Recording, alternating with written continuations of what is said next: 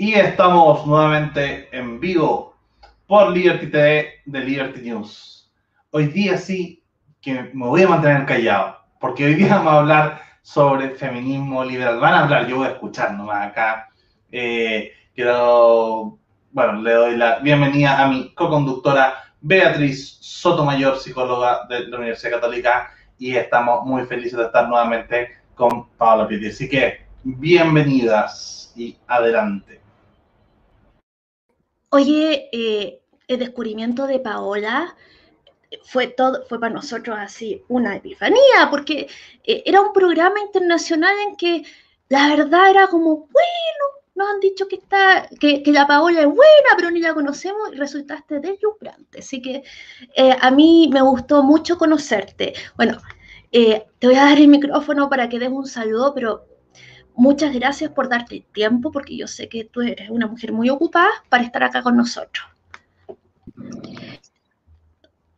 Conocerlos, sobre todo porque creo que eh, este trabajo que hacen de difundir las ideas de la libertad en diferentes campos y aspectos que normalmente no son tocados, me parece excelente. Y en todo lo que yo pueda contribuir y ayudar, pues perfecto. De hecho, eh, siempre digo que el liberalismo y la difusión de las ideas de la libertad es justamente un camino de ida, ¿no?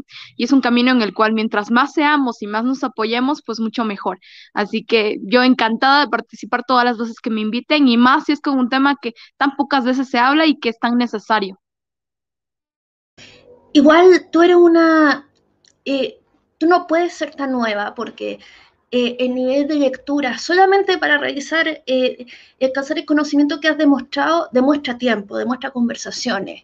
Tú no, ya pasaste de descubrir la rueda, del hilo negro y todo eso, y, y, te, has metido de cabeza en alguno de los, de los dilemas, de que eh, realmente ahora como que el liberalismo para responder a la izquierda, primero que nada, falsedad número uno, el liberalismo no es una oposición a la izquierda per se, no se define por eso.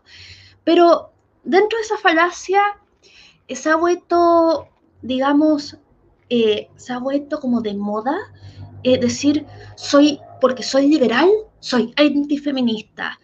Y ahí hay una falacia importante porque les estamos entregando, digamos, unas causas que por lo demás son muy loables, con muy buen pedigrí, porque, eh, digamos, vienen directamente de la Revolución Francesa. Tú, lo, tú la mencionas, Olympe de, de Gauges, sorry, no hablo francés, que, que, tú, que dio la cabeza precisamente por, por eh, cuando, digamos, se pagaba con la vida, ese tipo de cosas, ella la pagó. O sea, mártires tenemos y tenemos un linaje impecable, digamos, como para andarlo desconociendo, así como así, como, ah, antifeminista, como si no hubiera nada que aportar. Eh, ¿Qué opinas tú, Paola? Eh, estás en mood. Bueno, eh, Primero habría que empezar por aclarar que el liberalismo centra su defensa y la, el apoyo que posee o el gran valor que tiene para la sociedad es justamente la defensa de la libertad. No es ser precisamente anti-izquierda, sino que existen razones que nos hacen oponernos a la izquierda. Y tampoco es que en todos los temas tengamos que oponernos. De hecho, las libertades sociales fueron también defendidas por los liberales y si la izquierda también quiere defenderlas, pues mal haríamos en ponernos en contra de ellos cuando justamente lo que nos preocupa es alcanzar mayor grado de libertad. Y creo que ese ha sido uno de los puntos que más ha afectado nuestra convivencia como liberales, sobre todo en América Latina, donde han querido trazar una especie de línea entre lo económico y lo civil, o en lo económico y lo social, para creer que la libertad realmente pueda segmentarse, cuando en realidad la libertad no se segmenta, la libertad es complementaria. Y si tú en algún punto buscas eh, inhibir la, la, posibilidad de que las personas experimenten en, su, en el ámbito social a partir de su libertad, pues lamentablemente vas a terminar afectando la libertad económica. Entonces es indivisible el concepto de libertad como tal. De hecho, Venegas Minch así también lo, lo declara, ¿no? Tiene una, tanto un artículo como una conferencia muy interesante en la que establecía que la libertad no puede contarse en gajos. Y yo respeto mucho ese concepto. Yo defiendo la libertad como un valor integral y es por eso que defiendo el libre comercio. Y ahora, sobre el tema del feminismo en particular, es muy interesante porque los inicios del feminismo fueron liberales. Yo diría que en realidad hay varios inicios del feminismo. No, no, no me, arrogaría la idea de hablar por todas las feministas del mundo ni decir que el feminismo liberal es el verdadero. Lo que sí defiendo es la idea de que el feminismo liberal es uno de los más efectivos para alcanzar los propósitos del feminismo, que es otorgar mayor libertad a la mujer, igualdad jurídica, y no solamente igualdad jurídica, sino ir resolviendo los problemas sociales que una mujer atraviesa.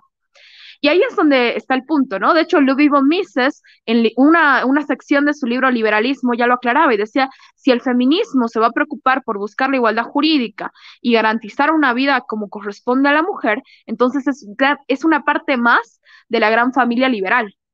Por el contrario, si el feminismo toma tendencias igualitaristas y totalitaristas, entonces ahí será un enemigo de las ideas de la libertad.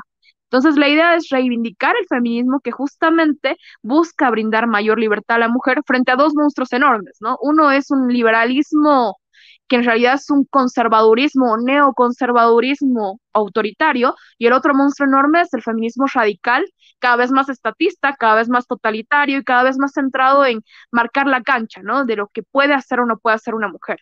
Entonces, frente a estas dos posturas que son tan dicotómicas, que se plantean como o eres feminista radical o eres antifeminista por completo, pues nos encontramos al medio las personas que defendemos de la libertad y encontramos que tenemos dos enemigos que enfrentar, que son justamente estas personas que creen que pueden decidir sobre el cuerpo de una mujer, ya sea desde la idea casi proteccionista de resguardarlo y protegerlo para que no se cosifique, desde la idea contraria, que es el cuerpo de la mujer no le pertenece y por lo tanto no es libre de decidir qué hacer con él.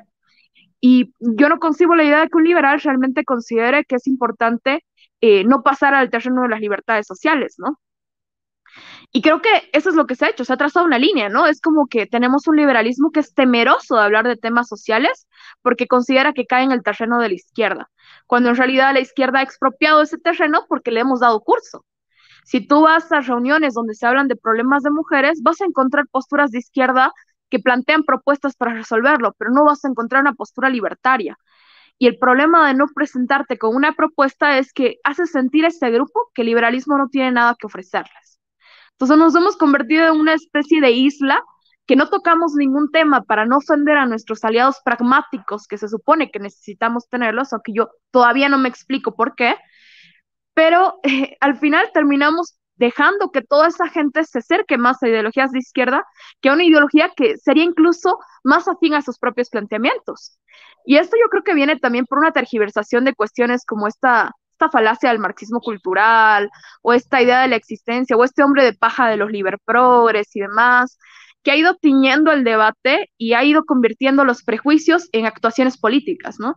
Y cuando el prejuicio se vuelve política, pues ahí quienes perdemos somos los liberales, porque somos justamente aquellos que tenemos que ir en contra del prejuicio y a favor de que las personas vivan su vida sin dañar a los demás. Y no sé qué, qué es lo que ha ocurrido en América Latina, que cada vez se ha extendido más esta cuestión de, bueno, el liberalismo no tiene que hablar de temas que le pertenezcan a la izquierda, porque automáticamente te conviertes de izquierda, ¿no? Y es como que vinculan la idea de, bueno, protejamos los derechos de la mujer, nos va a hacer directamente caer en la lucha de clases y por lo tanto ya viene la expropiación, viene la aplicación, la dictadura del proletariado. yo no entiendo dónde hacen la conexión tan ilógica de, derechos de la mujer con la dictadura del proletariado porque no existe.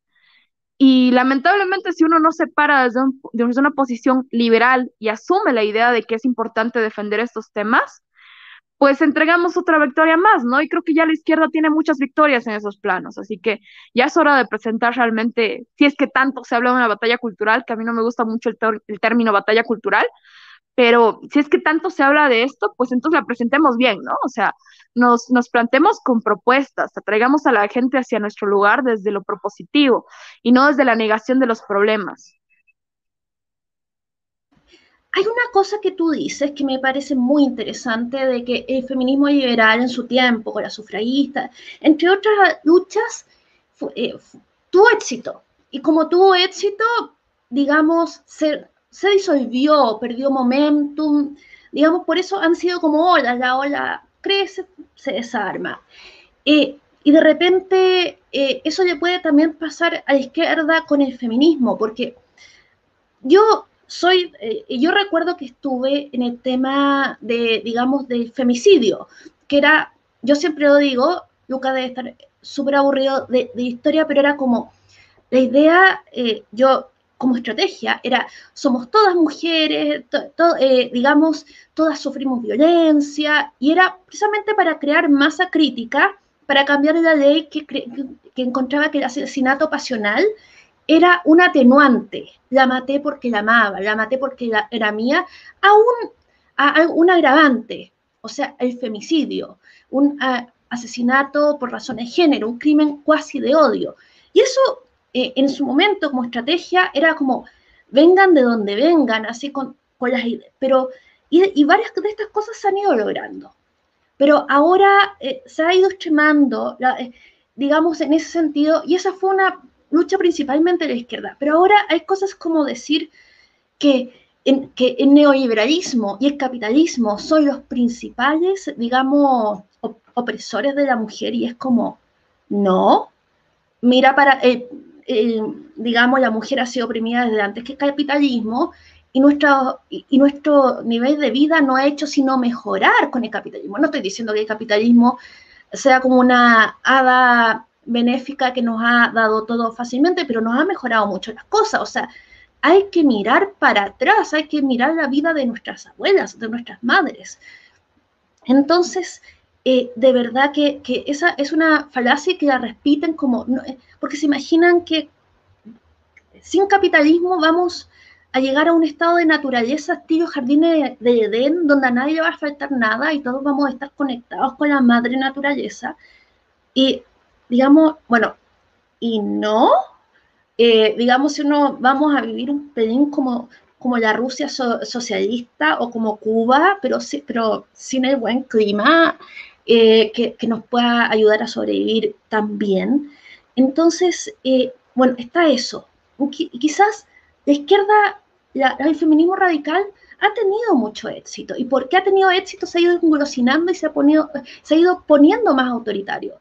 Y ahí, hay, y ahí yo antes no marcaba aguas cuando la lucha era contra eh, la figura de crimen pasional, pero ahora que eh, estamos, que estamos marcando lo que una mujer debe y no debe hacer, eh, si, podemos, si podemos decir ahora, eh, si podemos hacer una frontera, porque yo antes muchas de estas cosas ya las pensaba, pero no me atrevía a decirlas, porque lo primero era, digamos, hacer esto, entre otras cosas que eran como más, más urgentes. pero ahora que se ha tenido éxito y que se han extremado las ideas y que, o sea, y si te fijas, eh, el, digamos, el feminismo radical llevado al extremo y el conservadurismo llevado al extremo tienen mucho en común, porque el conservadurismo dice que, bueno, que una no tiene, digamos, no, una no puede decir sobre su cuerpo. Si uno se embaraza, tiene que tener la guagua y no puede decir sobre eso. las feministas radicales dicen, se meten no con el cuerpo, sino con el deseo, que las mujeres no podemos desear porque este, estamos tan identificadas con el agresor que el deseo no es nuestro, el deseo es patriarcal. Entonces, eh, el cuerpo no es nuestro porque no, no, no, lo podemos controlar porque no está bajo nuestro control. Por eso necesitamos que nos digan eh, qué es lo que hay que hacer para estar empoderada y no lo que tú te sale de la guata o de tus deseos, de tus sueños, de tus planes hacer. Entonces, yo creo que ahí, que, que en este es un momento en que las feministas liberales pueden decir, eh, estamos de acuerdo en muchas cosas, pero la autonomía y la libertad de decidir, eh, digamos, en todas las libertades es prioridad del individuo. Y entonces yo creo que sí tenemos, que, estamos en un momento de oportunidad. Digamos, hay otras victorias que se pueden tener ahora. No sé qué opina, bueno, eh, Lucas, Paola, Paola, te, doy la palabra. No sé qué, qué opinas tú de esta idea. Bueno, has tocado puntos bastante interesantes. Creo que uno de los primeros que me gustaría es justamente este último, ¿no? De cómo el feminismo ha pasado a decirle a la mujer qué conductas son correctas y qué conductas no. Y que si te, tú, te vistes como antes te hacían los conservadores de forma provocativa, pues ahora es cosificante, ¿no? Y eres una aliada del patriarcado porque mantienes un estereotipo que es la idea de la mujer sexy, la mujer... Eh, o básicamente te, te presentan la figura de que una mujer sexy no puede ser una mujer empoderada. Y esto es, esto es curioso, ¿no? Porque si uno eh, revisa un poco la historia, sobre todo de España y de cómo se alcanzó el sufragio femenino en España, te darás cuenta que los primeros en oponerse al sufragio femenino en España fueron los socialistas. De hecho, es conocido el debate que se dio entre Victoria Kent y, en este caso, Clara Campoamor, representando a los liberales, por el justamente el voto femenino, ¿no? Que es lo que decía Victoria Kent, decía, no pueden votar las mujeres porque están tan influenciadas por los conservadores y por la iglesia que van a votar al, sector liberal y no van a votar al sector socialista, ¿no? Entonces, en, este sentido, los, los derechos de la mujer estaban vinculados a qué tanto eran efectivos para un sector de la sociedad. Y creo que pasa lo mismo, ¿no? Esta idea de la mujer no puede pensar por sí misma. La mujer tiene que reconstruir todo su sistema de creencias y valores para poder recién ejercer una libertad que esté de acuerdo a cómo nosotros entendemos la libertad. Y ahí pasas a un sistema totalmente restrictivo en el que cada decisión de la mujer está puesta sobre la, sobre la mesa de discusión, ¿no? El feminismo empezó con la consigna de que nuestros cuerpos no son un espacio de decisión pública, porque básicamente el cuerpo de la mujer a lo largo de la historia siempre fue un espacio de discusión pública. Desde sectores conservadores hasta las feministas radicales dicen qué es lo que una mujer debe o no debe hacer para pertenecer a cuál o cuál otro grupo, cuando en realidad es un espacio totalmente de decisión individual y ese creo que es el valor principal del feminismo libertario y por eso yo reniego mucho de la idea de, bueno, el feminismo libertario acabó cuando consiguieron la igualdad jurídica ante la ley. No, o sea, básicamente te están limitando la idea de la imposibilidad de la evolución de las consignas, ¿no? Hayek hablaba de la, de la idea de la evolución justamente de, de lo social, ¿no? Y para mí es el, el, que el feminismo liberal haya evolucionado a nuevas consignas es parte de esta idea de la evolución de las instituciones sociales. Es decir, los grupos que se unen por una cuestión, el día de mañana pueden cambiar este objetivo y pueden tener objetivos nuevos. El día de hoy, por ejemplo, yo planteo que los objetivos del feminismo liberal deben ser plantar cara ante el feminismo radical y plantar cara ante los grupos conservadores. Entonces no podemos decir que la tarea está inconclusa o que alguna vez se acabará esa tarea, porque nadie puede prever qué es lo que va a pasar en el futuro y si es necesario que exista feminismo, pues qué mejor que exista una alternativa liberal del feminismo para proponer soluciones. Eso por un lado, ¿no? Por el otro lado, la idea del, del feminismo anticapitalista y esta idea de asociar todo lo malo al capitalismo. Bueno, eso ha ocurrido, ¿por qué? Justamente porque nos hemos retirado de la pelea, ¿no? Al dejar que solamente los discursos que se oyan sea de, feministas de izquierda, pues es muy fácil vincular el patriarcado, la idea del patriarcado, a justamente la defensa del capitalismo. Cuando si tú te vas a los hechos, los países que tienen mayor libertad económica aportan mayores oportunidades. Para mí una de las razones principales por las que se perpetúa la violencia de género es por la dependencia económica que se tiene, sobre todo en países con menores oportunidades laborales. ¿Y qué es lo que te da mayores oportunidades laborales, mayor independencia económica? Pues un mercado más libre. Entonces yo a mí eh, tengo este pequeño problema de asociación entre aquellas personas que dicen, no, la mujer tiene que independizarse, tiene que ser más fuerte y demás, pero a la vez renegamos del libre mercado, que es el que le permite a la mujer involucrarse en el mercado de trabajo y tener esta independencia. Entonces, es una batalla perdida porque las soluciones que plantean desde su ámbito nunca se van a llegar a ser efectivas en la práctica. De hecho, el problema con el feminicidio y otros tipos de penales ha sido justamente ese. O sea, se ha planteado esta idea de que el feminismo tiene que conquistar leyes, ¿no? Y de que cada problema tiene que ser resuelto con una ley. Y se desconoce que la realidad no se transforma mediante las leyes, la realidad es la que tenemos. El derecho no es lo que nosotros tenemos en la ley, el derecho es lo que se vive en las calles. Y lamentablemente las leyes que se han ido creando no son efectivas, no porque el Estado falte a la hora de ejecutarlas, sino porque el Estado no tiene la capacidad de cambiar la sociedad a través de la ingeniería social que te aporta una ley. Por lo tanto, si bien es bueno que se haya eliminado, por ejemplo, este atenuante de la violencia, de los crímenes pasionales, lo que es malo es creer que únicamente por tener un tipo penal tú vas a reducir tasas de comisión del delito. Aquí en Bolivia tenemos desde el 2014 ya el tipo penal de feminicidio y cada año sube la cantidad de feminicidios. ¿Y por qué sube? Porque un tipo penal no te no revierte la conducta de una persona que siente que tiene la posibilidad de quitarle la vida a otra. Y de hecho eso ha pasado a lo largo de la historia. El populismo punitivista que nos han inculcado en América Latina de creer que un código penal más grande va a significar menos violencia, cada año demuestra estar equivocado, pero cada año seguimos pidiendo más y más normas. Esa ha sido nuestra solución a todo, ¿no? Esta santificación del positivismo jurídico, la santificación del Estado grande. Eh, a mí mis amigos siempre, tengo una broma personal con todos mis amigos que no son liberales, que es esta idea de, bueno, mis amigos siempre me dicen, para ti todo es culpa del Estado, pero es que si tú te, te, te fijas en cómo se llega a, ciertos problemas sociales, vas a ver que no es ausencia de Estado lo que tenemos, es sobrepresencia del Estado. Cuando yo veo a una persona que no consigue trabajo, yo no pienso en que falta el Estado dándole una oportunidad laboral. Yo lo que pienso es en todas las oportunidades laborales que esa persona ha perdido porque el Estado está presente en la economía y limita la capacidad de crear trabajo del sector privado. Y ahí está el punto, ¿no? En, al final de cuentas, es el liberalismo el que tiene que plantear, muchachos, el problema está allá, el enemigo está allá. Y si tú no atacas correctamente los problemas, pues no vas a tener nunca soluciones. Y lo que tenemos hoy en día en casos de, de género, con esta idea de las cuotas de género, con esta idea de, bueno, sancionemos más fuerte la violencia contra la mujer y demás, son como pequeñas píldoras, ¿no? Es como que tienes coronavirus y vives a ibuprofeno o vives a paracetamol, ¿no? O sea, nunca vas a resolver el problema, vas a ir tomando cuestiones X para pasar los síntomas, pero el problema va a seguir ahí atrás y cualquier día de estos vas a acabar en terapia intensiva y creo que ese es el futuro que nos depara si nosotros seguimos por estos rumbos y caminos. Em, cuando una persona le reclama al Estado no estar presente, a mí me gusta decirles, bueno, en realidad fíjate dónde está presente el Estado porque seguramente ahí estará el problema que ha originado el que tú estés reclamando por un Estado presente. Y si haces este ejercicio, de hecho, es interesante, ¿no? Porque la gente no tiene idea de cuán presente está el Estado. Cuando un feminicida sale libre, es porque ha habido un control estatal fallado ahí. ¿Y eso es por qué? Porque le has dado al Estado la potestad de decidir todo sobre tu vida.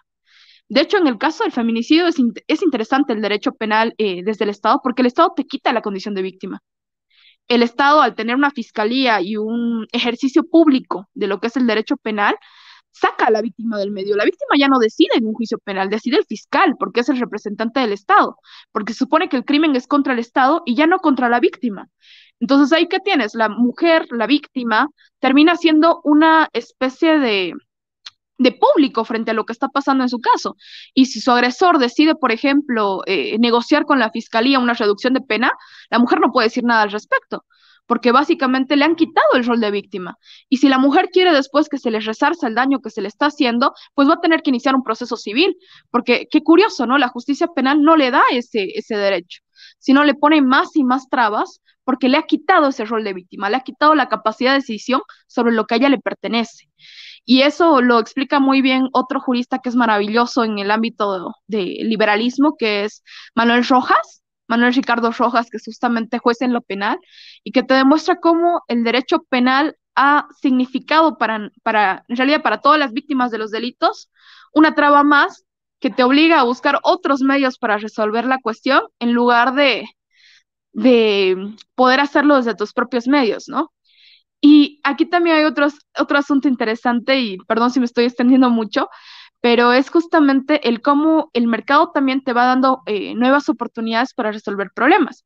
Uno de los problemas que siempre se suele hablar desde, desde el ámbito feminista es esta inseguridad que existe, por ejemplo, al tomar transportes públicos. Eh, y una mujer no se siente segura si va a un transporte público, por ejemplo, con un taxista que sea hombre.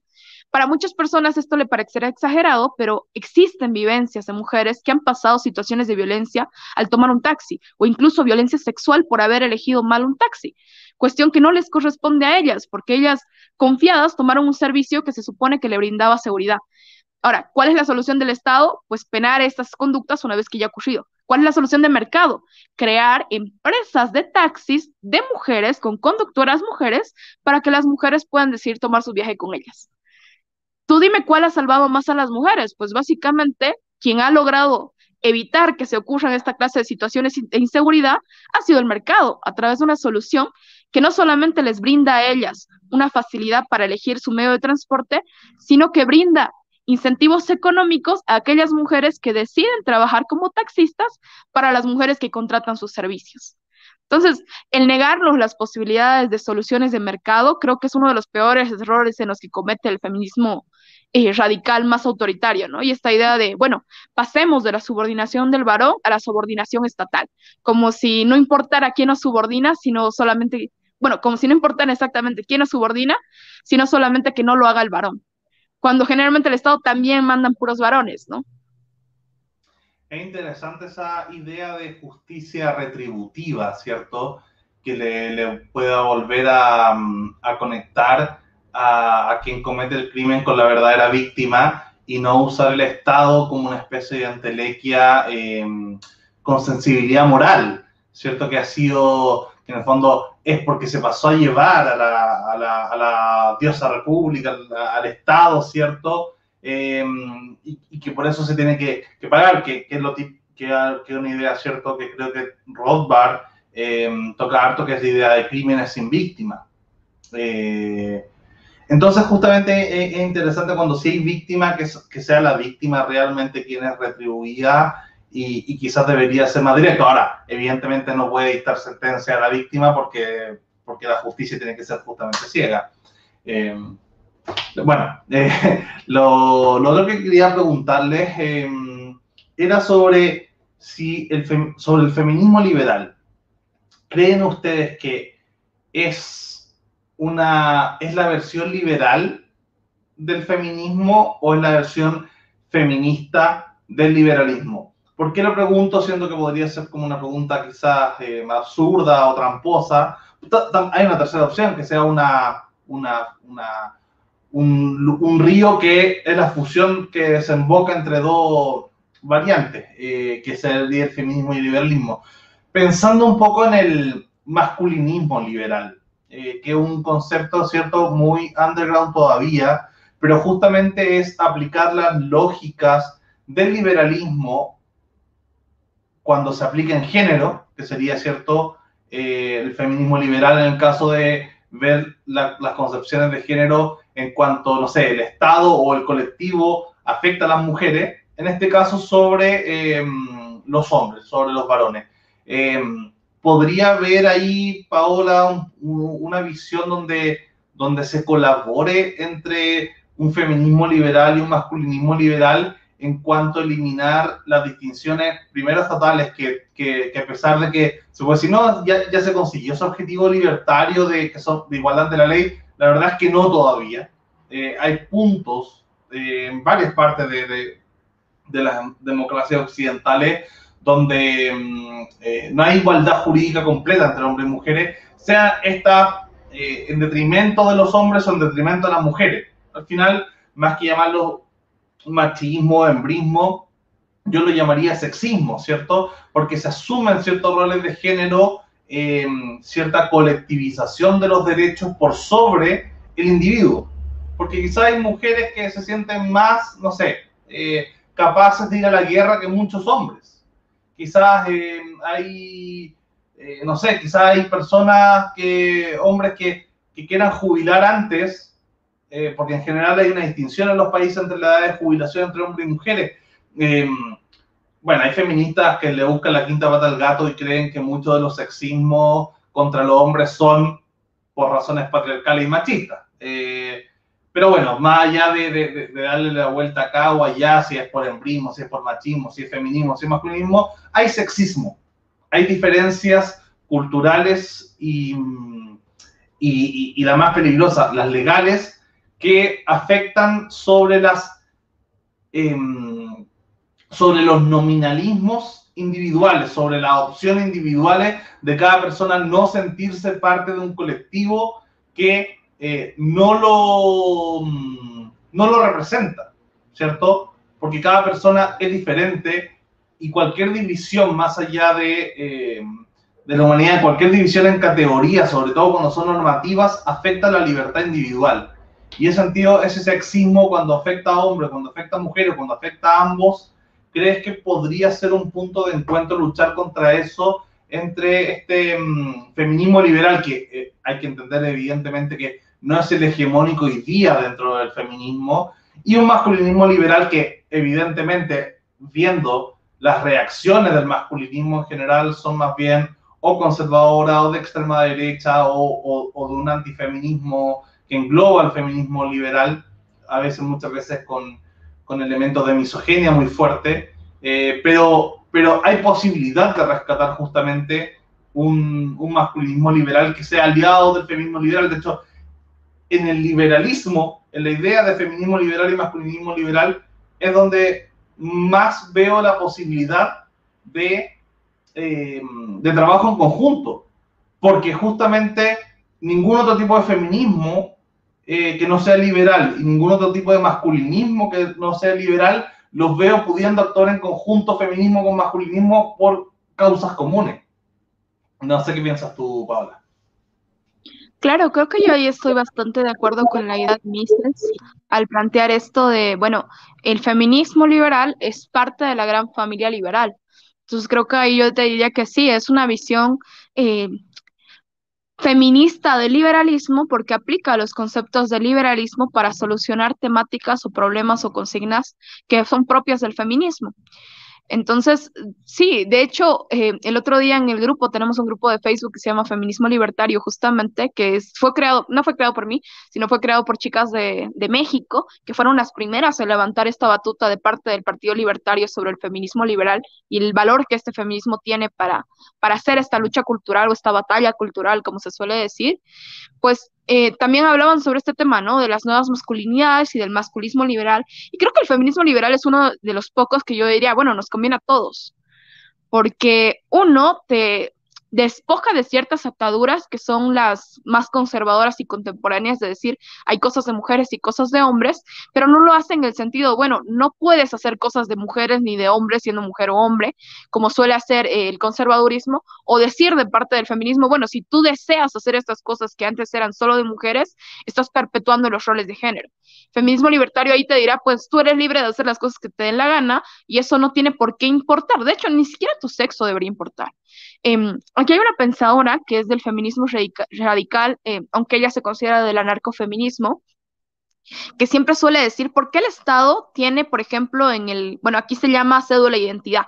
No sé si en Chile se llamará DNI como en Argentina tal vez, o, algún otro tipo de eh, nominación, este carnet de identidad, ¿no? Esta cédula de identidad, donde están los datos más importantes. Ahora, ¿por qué el Estado le preocupa si tú eres hombre o mujer?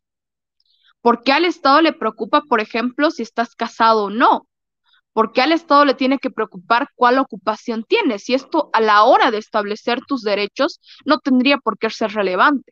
Entonces, un Estado que tenga menor, eh, o sea, que se inmiscuya menos en la vida particular de las personas, es un Estado que sea mucho mejor a los ojos de los liberales. Para mí, ese es un punto en común, digamos.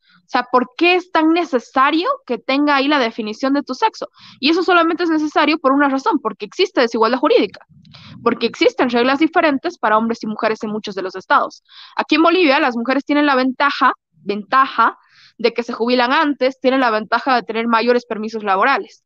¿Cuál es el problema? Que eso significa una desventaja en el plano fáctico porque hay menos contratación de mujeres, no por un afán de que el capitalismo es machista y demás, sino porque tienes un costo laboral extra a tus espaldas que te lo ha puesto el Estado, como diciendo de, mira, te estoy dando un favor, pero el favor se lo está haciendo a las mujeres que ya están en puestos de trabajo, no se lo está haciendo a las mujeres que buscan puestos de trabajo ahí le estás negando la puerta y eso no es culpa del capitalismo, es culpa del Estado que te carga una mochila extra. Cuando una mujer le pregunta en una entrevista de trabajo, ¿usted planea tener hijos? No lo hacen porque le interese su, su vida o se esté metiendo en su planificación familiar. Lo hace porque eso le supone al empresario un coste extra que no puede negociar con ella, porque el Estado ya ha definido esa negociación de antemano. El Estado ya ha rogado, se ha rogado el papel de, de la mujer de decidir cuáles van a ser las condiciones laborales que va a tener y se ha rogado el papel del empresario decir si lo contrata o no. Entonces el, empresario que te dirá, pues sabe qué, no me conviene contratarla. ¿Y yo qué puedo decir al respecto si es la verdad? Podré decir, no, me discriminan por ser mujer, pero no es una cuestión de ser mujer, es una cuestión de que tienes detrás una carga laboral extra que un hombre no tiene. Entonces ahí la ventaja la tiene justamente el hombre por culpa de esta idea de que nos benefician las leyes laborales a favor de nosotras o esta idea de que, por ejemplo, mayor licencia de, maternidad para la mujer frente al hombre, hace que se perpetúe la idea de que la mujer es la encargada de cuidar al niño. Y cuando en realidad se supone que todas las campañas te dicen que es responsabilidad de ambos, ¿no? Y este problema eh, que se va materializando cada vez más en nuestros países, con esta idea de las cuotas, con esta idea de mayores leyes laborales, mayores permisos, permisos por, eh, por X o Y cuestión, ha generado que tanto ustedes sean los desfavorecidos porque se encuentran en una condición inferior, por ejemplo, cuando van a buscar una guarda para sus hijos o un régimen de visita para sus hijos o poder ustedes ser los que se encarguen de cuidar al niño en caso de una separación, como las mujeres por el ámbito laboral. Entonces ahí es donde se encuentran los dos puntos, ¿no? Y creo que el feminismo liberal es el único que es capaz de decir, bueno, en esta lucha por eliminar los estereotipos de género, por obtener mayor libertad para las personas, menos eh, presión social para ver cómo tienes que vivir y de qué forma, necesitamos que todos estén involucrados, ¿no? Necesito que el hombre también asuma este rol y que la mujer también lo asuma. Es decir, es una lucha de ambos, porque ambos se ven eh, complementados en todo caso a la hora de, de alcanzar estos objetivos. Y esto el feminismo eh, radical no lo, no, no, lo entiende, ¿no? Entiende que como es una batalla de, de polarización, son ellos contra nosotras, y somos nosotras buscando espacios que antes eran de ellos, en realidad cuando son espacios que nos pertenecen a todos, que es independiente del género que poseas, pues no, no creo que llegue a mucho, la verdad. Esta confrontación extremista que se está dando es consecuencia de esta clase de discursos. Y los discursos segregadores únicamente favorecen a aquellos políticos que justamente los buscan tener, ¿no? La idea de la lucha constante de la izquierda y la derecha beneficia al político que representa a la extrema izquierda y al que representa a la extrema derecha. A los que representamos una búsqueda por la libertad real que realmente nos va a favorecer a todos en el plano fáctico, nunca nos representa.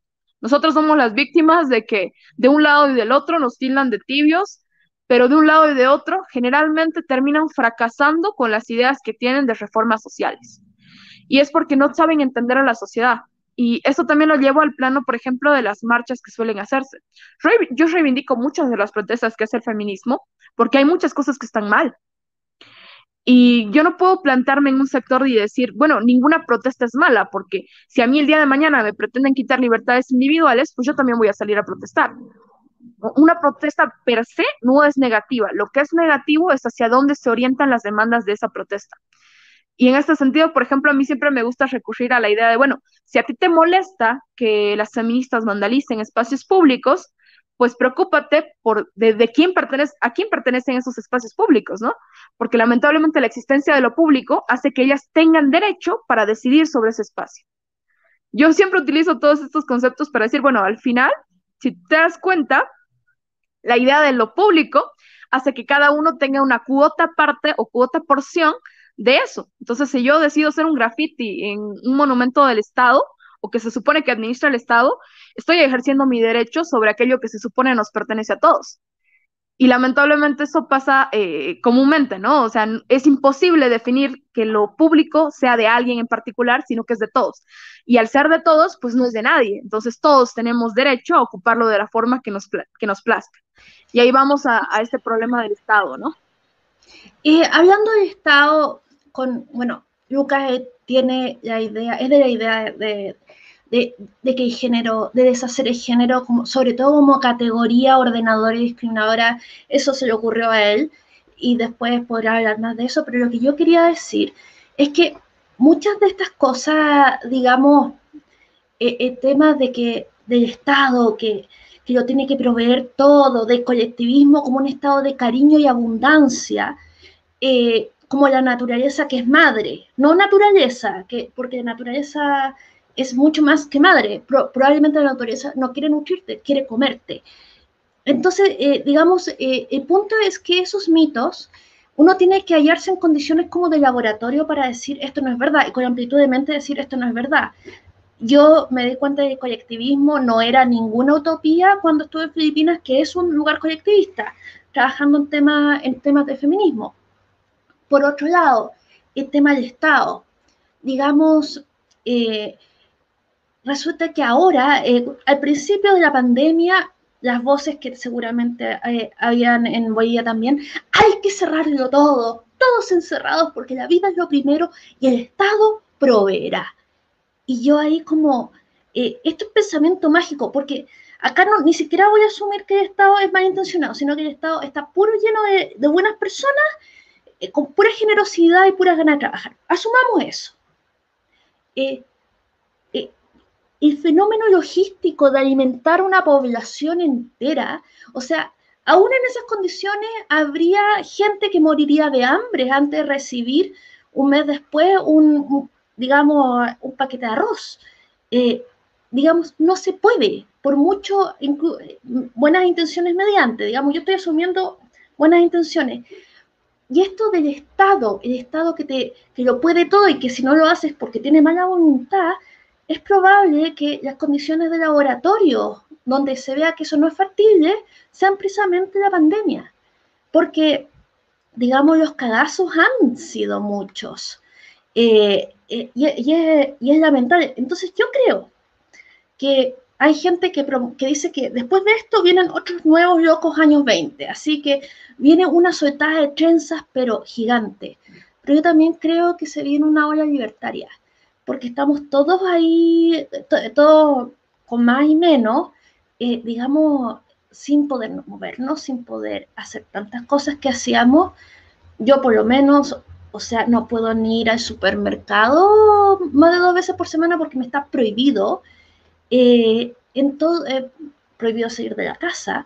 Entonces yo creo que de repente el contexto da las condiciones de laboratorio para decir, sabes que el Estado no está. Y por otro lado, una cosa que yo quería mencionar, que acerca de la solución de problemas, eh, el feminismo liberal no es individualista en el sentido de que tú, sola, tú, y con nadie más tienes que solucionar los problemas. Tú te puedes asociar conmigo, digamos, eh, sí, para ah, solucionar problemas que podamos tener en conjunto, incluso cooperar, eh, contratar con dinero no mediante.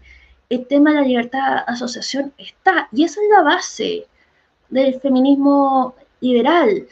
Eh, nosotras tenemos problemas en común y podemos solucionarlos, ya sea, no sé, haciendo una app que ayude a que ayude a que nos pongamos de acuerdo para cuidar niños entre nosotras y que cada una pone horas y así, cosas así, o u otras cosas. Por ejemplo, yo esta historia siempre la contaba, pero yo estuve en una junta de, lesbianas feministas en Brisbane, en que dijeron nuestro principal problema es que no tiramos, no tenemos espacio, eh, no, no tiramos, nunca, no tenemos sexo y decidieron entre todas hacer una fiesta sexual. ¿Cachai? Y organizaron. Entonces, la, la idea no es que, eh, o sea, no, es que, o sea, tú sola te las arreglas o todo en conjunto, sino que hay espacios entre medio de colaboración en que sí se pueden hacer las cosas. Eh, digamos, el tema de, de, de, de, las lesbianas de Brisbane, yo con, mi mentalidad más conservadora de que hay cosas que no se hablan y que, y, dónde está el romance. Eh, digamos, a mí se me cayó la mandíbula y todo, todavía no la encuentro, o sea, así ya, creo que hasta se me cayó nada, pero digamos, el tema de la asociatividad eh, y no solamente eh, que, porque al final el mercado es, no, no es solo el dinero, es la colaboración de miles de individuos que buscan su mejor utilidad, no es solo comprar y vender Avon. Entonces, ese que, pucha, yo lo he hecho y que lo hace, pero es más que eso. Y de repente, eh, digamos, la libertad, precisamente asociarse y solucionar nuestros problemas, porque no es individual en el sentido que el individuo que he votado solo. El individuo puede colaborar y de las maneras que quiere con quien considere mejor, y para los fines mejores. Bueno, eso era algo que yo siempre cuento, pero yo creo que estamos en un cambio de época. Ahora no sabemos para dónde. Yo espero que sea un giro libertario y un giro, y un giro hacia el fiesteo a fondo, digamos, porque estaba tan encerrada. Pero no sé qué opinas tú, o Lucas, bueno, Lucas desapareció, parece, pero Paola, ¿tú qué opinas de esto? creo que comparto tu, idea, sobre todo porque creo que nunca se entendió tanto el valor de la libertad como ahora que la perdimos. O sea, antes no eras consciente de tus derechos y libertades hasta ahora que te dijeron, bueno, ya no las tienes. Antes no, no te, o sea, para ti no era un ejercicio de libertad el poder caminar hasta la hora que te diera la gana en la calle, el poder ir al lugar que tú quisieras a comprar y demás.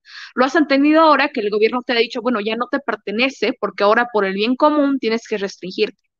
Y creo que eso va a hacer que la gente tome mayor consideración del valor que tiene esa libertad en su vida y de cómo esta libertad eh, ha sido tan importante para ellos que la han ejercitado casi sin saberlo, porque es innata.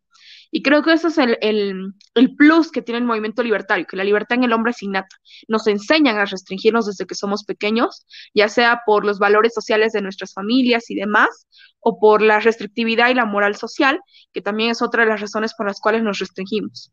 Pero ahora que, que hemos entendido que las decisiones eran nuestras y que tienen que volver a ser nuestras, creo que va a ser muy, muy fortalecedor para el movimiento libertario y hay que enarbolar esa bandera, ¿no? Hay que decir, bueno, esta decisión tiene que dejar de ser del Estado y volver a ser tuya, porque tú eres el dueño legítimo de esa decisión. De hecho, cuando John Locke plantea esta idea de la transmisión de los derechos del hombre hacia el Estado en pos de la creación de este Estado de Derecho y demás, o de este pacto social, porque Locke era contractualista, lo plantea como ceder tus derechos, no entregarlos por completo al Estado, sino que el Estado los administre solamente en cuanto eh, te permita la capacidad del ejercicio de lo que te corresponde.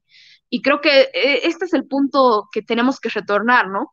Ahora sí, también me preocupa que ha ocurrido lo contrario, que ha ocurrido gente que ahora ve cosas normales como grandes delitos. O sea, es común encontrarte con gente que, que dice, no, a la gente que va a bares y que toma una copa después de ocho meses de cuarentena, 30 años de cárcel. Es como, a ver, o sea, estamos en, en tiempos totalmente locos. Creo que si Orwell viviera aún hoy, le daría para escribir otros cuatro libros y quizá de años mucho más cercanos de que 1984 cuando lo escribió, ¿no? En el pasado. Y, eso también asusta, ¿no? Y ahí es donde tiene que aparecer una voz de la razón, que yo siempre la considero, o sea, yo considero al liberalismo como la voz de la coherencia. Para mí el liberalismo eh, fue un camino hacia la coherencia y hacia entender los procesos y dinámicas sociales desde una forma eh, más objetiva, más lógica, eh, más acercada hacia lo que pasa en la realidad y cómo la gente cuando está en contextos, eh, sobre todo adversos, empieza a relacionarse y asociarse. Sobre el tema del liberalismo, individualismo o colectivismo. Bueno, el individualismo no lo entendemos en un sentido atomista. No es que el individuo está solo en el mundo y tiene que ir pisando cabezas para avanzar. De hecho, el individualismo nos permite asociarnos porque cada uno tiene un fin diferente, pero podemos coordinar esos fines para caminar en pos de un sentido común. Esto lo explica muy bien Rose Walder Lane, que lamento que no sea tan conocida en el ámbito académico libertario, pero es una de las tres grandes libertarias. De hecho, es una de las tres creadoras del movimiento libertario moderno, junto con Ayn Rand y junto con Isabel Patterson. De hecho, Rose Walder Lane y Isabel Patterson para mí son mucho más valiosas incluso que Ayn Rand, a pesar de que Ayn Rand tuvo más eh, prestigio, más fama alcanzada. Y lamentablemente son muy pocas conocidas, porque generalmente sus libros están más en, en, en inglés que, en español, por desgracia. Pero bueno, Roswell Lane lo explicaba de esta forma, hablaba de la energía creadora del hombre y cómo el hombre, y esto tomo otra cosa que dijiste también, que es esta idea de, bueno, la naturaleza en realidad quiere acabarnos. Para Roswell Lane, el hombre siempre luchó contra la naturaleza. El hombre fue apropiándose de los recursos naturales para ir mejorando la vida de los demás. Y eso es lo que vemos. De hecho, ella explica si bien es una autora de los años 50, 60, 70, te explica cómo va mejorando la condición de vida y cómo pasaste de no poder distraerte más que con libros a distraerte con la televisión y demás, y otros tipos de, instrumentos que fueron eliminando las tareas más rudimentarias del hombre y fueron favoreciéndolo. Y ella te habla de esta energía creadora, la energía que nos hace unirnos y de esa forma vencer a la naturaleza e ir contra los peligros que se echaban al hombre antes. Y esto es muy positivo porque nos demuestra que la energía creadora se va uniendo entre diferentes hombres con objetivos individuales en pos de este fin común. Que, no, que esto no quiere decir que nosotros hablemos del feminismo liberal en pos de un afán colectivista. Creo que eso es lo que le falta entender a muchas, muchas personas. Confunden colectivo con colectivismo per se, cuando un colectivo o un grupo parte de la libertad de asociación que defendía Bastiat, que defendía el propio Hayek, porque ellos defendían la idea de que tú puedas coordinar con otra persona para poder alcanzar algo y poder alcanzar un objetivo. Entonces, no es malo que la gente se agrupe siempre y cuando esta agrupación respete el pensamiento individual de cada uno. Y ahí es donde está la diferencia entre el feminismo liberal y otros tipos de feminismo. Mientras que en otros feminismos te van a sacar de ese feminismo si no compartes una sola de sus consignas, por ejemplo, en el feminismo liberal no, tú puedes tener tus propios valores, puedes tener tus propias creencias, pero mientras compartes ese objetivo en común, ¿por qué hacerte a un lado? ¿O por qué negar la posibilidad de la crítica de aquello que el grupo quiere? De hecho, el liberalismo que a mí me gusta es el liberalismo crítico, el liberalismo que no se ata al pragmatismo político de decir no tenemos que ir contra los líderes. El liberalismo, ¿por qué es un movimiento tan amplio? Porque aprendió que entre la diferencia es donde, donde existe en realidad la creación. Entonces tienes un montón de liberales que te dicen, bueno, el liberalismo nunca llega a nada porque siempre para peleando. Bueno, pero yo prefiero que un liberalismo sea combativo, que decidan a ver, eh, que no se queden con simplemente eh, disentir del otro, sino que lo expresen, a que sea cualquier otra corriente política que calle a las voces disidentes en pos de alcanzar un poder, cuando este poder ni siquiera va a respetar los principios básicos con los que se supone que se alzó hacia ese poder. Entonces yo defiendo mucho esta idea de, bueno, no, no eliminemos la crítica dentro del liberalismo, porque entonces, si lo único que nos interesa es tener poder, pues vámonos a la izquierda o a la derecha, ¿no? Que son los clásicos eh, talibanes del poder, que cuando lo alcanzan arrasan con todo y si no nos interesa realmente discutir nada, pues pragmáticamente podemos aliarnos con quien sea para alcanzar ese rol, ¿no? O ese objetivo. Pero lo que nos interesa es justamente la pelea por la libertad, y en la pelea por la libertad habrá que hacer ciertas concesiones, pero la concesión que no podemos hacer es la de arriesgar nuestra libertad. Por eso yo siempre reniego esta idea pragmática de no, necesitamos de los conservadores. Mentira, los conservadores suelen perder todas las batallas que juegan. Ellos necesitan del liberalismo para lavarse el rostro porque saben que planteándose como conservadurismo no van a obtener los votos que quieran. Y nosotros, en lugar de caer de nuevo con ellos, porque parece que perder entre dos está bien, perder solos es malo, pero perder entre dos está bien, pues busquemos la solución que nos, que nos sea más factible, ¿no? Que será tal vez en la libertad económica acercarnos hacia sectores conservadores y en las libertades civiles hacia sectores de la izquierda. Yo no tengo problema mientras que se respete la libertad, eh, transar con uno o con otro, ¿no? Porque al final de cuentas a mí lo que me interesa es la libertad. Si yo tengo que agarrar la bandera por menos aranceles con alguien de derecha, pues lo voy a hacer. Y si tengo que alzar la bandera de adiós a la prohibición de las drogas con sectores de izquierda, pues lo voy a hacer, porque a mí no me interesa quién está detrás de mí, me interesa la, consigna, me interesa lo que buscamos. Y lo que buscamos es más libertad. Y esto, ¿por qué es importante eh, marcarlo?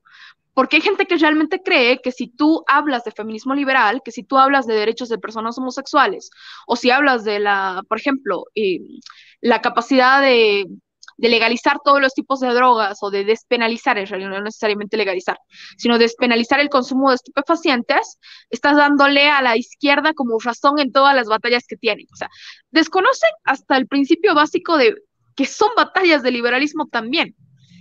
Y el problema de desconocer las bases del liberalismo es que para ti el liberalismo termina siendo, como ya habíamos dicho al comienzo, la antiizquierda, ¿no?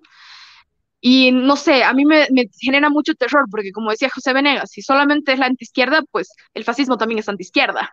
Y no por eso tenemos que aliarnos al fascismo, ¿no? Sí, en cuanto a razón en, la mayoría de tus puntos. Eh, Justamente porque, claro, el, como decías bien, el conservadurismo, el arte de perder todas las batallas, quizás en cámara lenta. Eh, y esa es como una de sus, ¿cierto? Como de sus únicas gracias. Em, pero yo creo que el liberalismo, como bien decías tú también, eh, tiene la posibilidad de aliarse eh, a distintos grupos políticos, ideológicos, y, y, quien quizás mejor nos puede dar ejemplos sobre eso son los holandeses. Eh, Mark Rutte lleva gobernando em, eh, Holanda hace mucho, hace mucho rato, ¿cierto? Justamente porque salía con los conservadores, eh, pone los énfasis de su gobierno en temas económicos y cuando ya los conservadores empiezan, oye, ya, pero paremos la migración o, o, protejamos al mundo agrario con aranceles o no sé, o, o, cómo se va a avanzar en temas de, de aborto, elección de drogas, bueno, ¿saben qué? Armamos un nuevo gobierno, lo armamos con los socialdemócratas y ponemos el énfasis en las libertades morales. Y aprovechamos de volver el país más liberal de todo el planeta, ¿cierto? En temas de sexualidad, droga, etc. Entonces, eh, es una buena estrategia. Ahora, para eso tienes que tener un control hegemónico importante. Y yo voy a rescatar algo que dijiste antes de darle la bienvenida a Lisa Reynolds, que está ahí levantando en Australia. Problemas probablemente de, de, confusión de horario. Eh, el tema de, los liberales que pasamos discutiendo, ¿cierto? Ese típico meme de, los dos simios peleando eh, de los Simpsons, ¿cierto? Y el, y el viendo liberales contra otros liberales, liberales viendo mientras pelean otros liberales. Bueno, eh, creo que hay algo positivo de eso y es el evolucionismo en nuestra propia idea. Porque si, si uno tiene un dogma, sean cristianos, sean marxistas, y está todo el rato, no, no, no, es que acá no se puede discutir contra ellos, bueno, va a tener poca discusión y se va a mirar en menos, ¿cierto? Em, este disentir, em, eh, la diferencia de, opiniones dentro del grupo. Porque como los liberales somos más bien individualistas y, como nos gusta repetir, eh, organizar liberales como arrear gatos, em, de alguna manera eh, esa pelea, esa diferencia, esas discusiones internas, puede ser que nos enriquezcan pueden ser justamente que vayan generando, aumentando la calidad de nuestra argumentación, la calidad de nuestro debate y justamente el liberalismo donde, mm, donde más hay literatura probablemente a nivel ideológico y vamos años y décadas y probablemente, como tú decías, ¿cierto?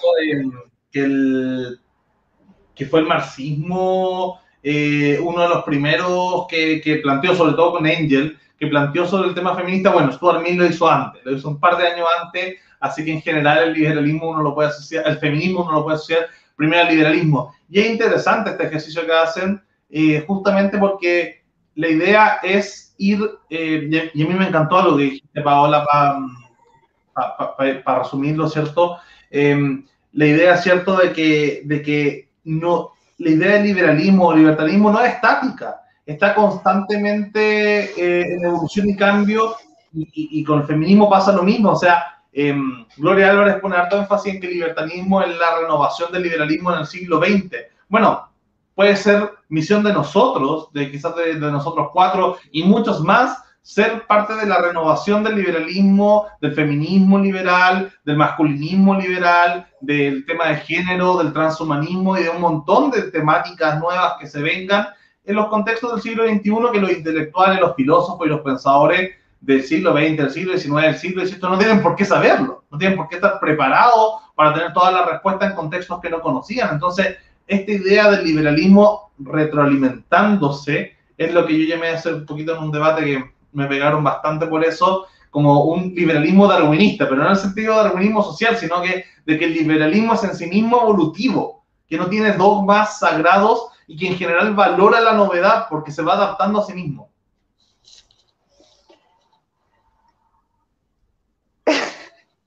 Lucas, estamos en un programa de feminismo liberal y, weón, has hablado tú todo el rato. No, no, para nada. Bueno, hablaste cinco minutos desde que llegué. Ya no, si era para, era para molestarte un ratito. Necesitaba partir con alguna cosa así. Bueno, es que necesitamos que los machos el feminismo, po. Eso está haciendo. Eso, no está, no está más macho explicando el feminismo, por supuesto, y el liberalismo, porque las feministas están liberales. ¿Qué vamos a saber nosotras de liberalismo? Paola, un gusto por fin verte. Te tengo en Facebook y le doy like a todas las cosas inteligentes que dices, porque son muchas. Eh, llegué súper tarde a la conversación, pero eh, quería poner un par de temitas que, que vi, que han pasado últimamente, eh, que tienen que ver con cómo la sociedad deja de lado ciertas a las mujeres, pero en ciertas cosas que parecieran, em, ¿cómo podría decirlo? Muy por debajo. Eh, ayer vi, no sé si viste que envié ese video de, cómo eh, se trata a las mujeres en, los deportes, cuando se trata las ligas masculinas y las femeninas. Y el clásico argumento dice que, a fin de cuentas, si el deporte femenino no tiene eh, tanto financiamiento, es simplemente porque el mercado eh, no lo busca, como la gente no lo quiere ver. Ese argumento hace poco vi que se desarmó por el hecho de que no es que las mujeres, eh, ¿cómo se llama? El deportivo, los deportes que hacen las mujeres no lo vean la gente, es solamente que al momento de no proporcionarlo, la gente no puede acceder a ello. Entonces, estamos replanteándonos todos los ámbitos en donde han habido diferenciaciones de hombres y mujeres. Y pasando por eso, también sabemos que en este minuto hay toda una controversia con respecto eh, a la incorporación de personas trans en, los deportes y lo que sea eso significado. Eh, desde una perspectiva de feminismo liberal, específicamente hablando de todo esto, eh, situaciones en la sociedad donde ha habido divisiones hombre-mujer, específicamente de los deportes, donde hoy en día se trata, se miran menos al deporte femenino, pero también hay que replantearse si esta división en sí misma es eh, necesaria. No sé si tienes alguna opinión al, respecto. Mira, una de las cosas que me gusta sobre todo este movimiento que se está dando ahora de la reivindicación de los espacios de las mujeres en ciertos lugares es esta idea de lo importante que ha sido eh, el deporte sobre todo. Y eso me trae, o sea, cuando mencionaste el tema del deporte me recordé de lo que me pasaba en el colegio, ¿no? En el colegio, ¿qué es lo que te hacían en, educación física? Que es aquí como se llama normalmente esta asignatura, como gimnasia. Ah, también se llama así. Bueno, nosotros, por ejemplo, ¿qué es lo que teníamos? Nos dividían entre hombres y mujeres para hacer esa asignatura. Los hombres jugaban todo el día al fútbol y a las mujeres nos podían hacer gimnasia, eh, ejercicios con la profesora. Y si tú planteabas la idea de queremos jugar al fútbol, te decían, no, pero eso es lo que hacen los chicos. Y este tema de, de, cómo va transformando el feminismo también en el pensamiento de las mujeres hace que las mujeres sean las que empiecen a pedir los espacios y los cambios, ¿no? Eh, de hecho, mi promoción, que fue la del 2013, hace mucho, mucho tiempo atrás, que cuando fue cuando me gradué del colegio, eh, fue, la primera en tener fue la primera en tener un equipo de mujeres de fútbol. O sea, fuimos las primeras. Y nosotros éramos de un colegio particular, que es un colegio privado. Entonces, cuando fuimos a campeonatos de fútbol con nuestro equipo, eh, fue como una sorpresa, ¿no? Generalmente el fútbol femenino se jugaba únicamente en colegios públicos, pero fuera como empezó a haber también de parte de colegios privados la presentación de equipos. Y fue como reivindicar el hecho de cualquiera puede hacer el deporte que le dé la gana y hay que romper esos estereotipos pasados. De hecho, ahora sé que en nuestro colegio, por ejemplo, o en mi colegio en el que yo estudiaba, ya no se divide a los hombres y mujeres a la hora de hacer deporte. O sea, pueden hacerlo de forma conjunta, porque se ha entendido que en realidad las razones que motivaban esta división no tenían fundamento. Y eso es lo que va a cuestionar el feminismo. De hecho, por eso es que me gusta tanto este movimiento, porque cuestiona las bases estructurales, no solamente de cómo nos comportamos en sociedad, sino también de los propios partidos políticos. Creo que el feminismo ha hecho que muchos partidos se reestructuren. Eh, especialmente esto lo veo en la izquierda, porque la izquierda es muy hábil a la hora de reestructurarse y reconfigurarse, ¿no? Entonces, para presentarse ante la lucha social como nosotros hemos dado mayor espacio a las mujeres, ahora ves más dirigentes feministas y, mujeres este, dirigentes en partidos de izquierda, y esto ha demostrado que están cuestionando los liderazgos que existen actualmente. Y si estos liderazgos realmente responden a una cuestión de méritos y demás, o responden a una cuestión que venimos arrastrando desde antes, que era cuando el Estado nos privaba de los espacios públicos, porque eso creo que no se ha entendido todavía, que no es que las mujeres cuando se tuvo libertad, libertad o igualdad jurídica, automáticamente ya tuvieron todo el espacio disponible. O sea, son taras mentales que se vienen arrastrando y tenemos años en nuestra espalda de espacios que tuvimos que ir reconquistando de, a poco. De hecho, la, el techo de cristal, em, la idea de la existencia de pisos pegajosos y demás, viene justamente de romper los estereotipos que se iban planteando de que la mujer no tiene que salir de casa, que la mujer tiene que estar con los hijos, y son eh, presiones sociales que hasta el día de hoy tienes y no van a ser tan fáciles de eliminar. Se van eliminando cada año justamente por los movimientos feministas, porque te critican a la hora de la educación, que cuánto de eso realmente eh, es porque tiene una explicación lógica atrás o cuánto de eso heredamos de cuando el Estado nos negaba derechos. Y eso es lo que no se ha entendido desde sectores conservadores. Realmente creen que las mujeres se inventan que en algún momento fueron oprimidas, cuando la opresión es real. Y ahí está el problema, ¿no? Cuando tú niegas todo, al final cosas que son verdad, también las terminas negando y no planteas ninguna idea para solucionarlas. Eh, sobre este punto, creo que me ha gustado mucho que muchos de los clubes, y, especialmente, bueno, yo soy eh, fan de Boca Juniors de Argentina, y ahora se ha empezado a dar mayor preponderancia a los partidos de mujeres en Boca Juniors, ¿no? Ahora, eh, buenísimo te transmite los partidos de las mujeres. Y de hecho, ahora el equipo de mujeres está mucho mejor en la Copa Libertadores y en general en todos los torneos que el equipo de los hombres. Así que es como que hasta los propios hombres empiezan a reconocer el valor que representa el equipo femenino para el club porque es el que saca cara a la hora de presentarse en torneos internacionales. Es decir, el reconocimiento está llegando, está tardando bastante, pero está llegando.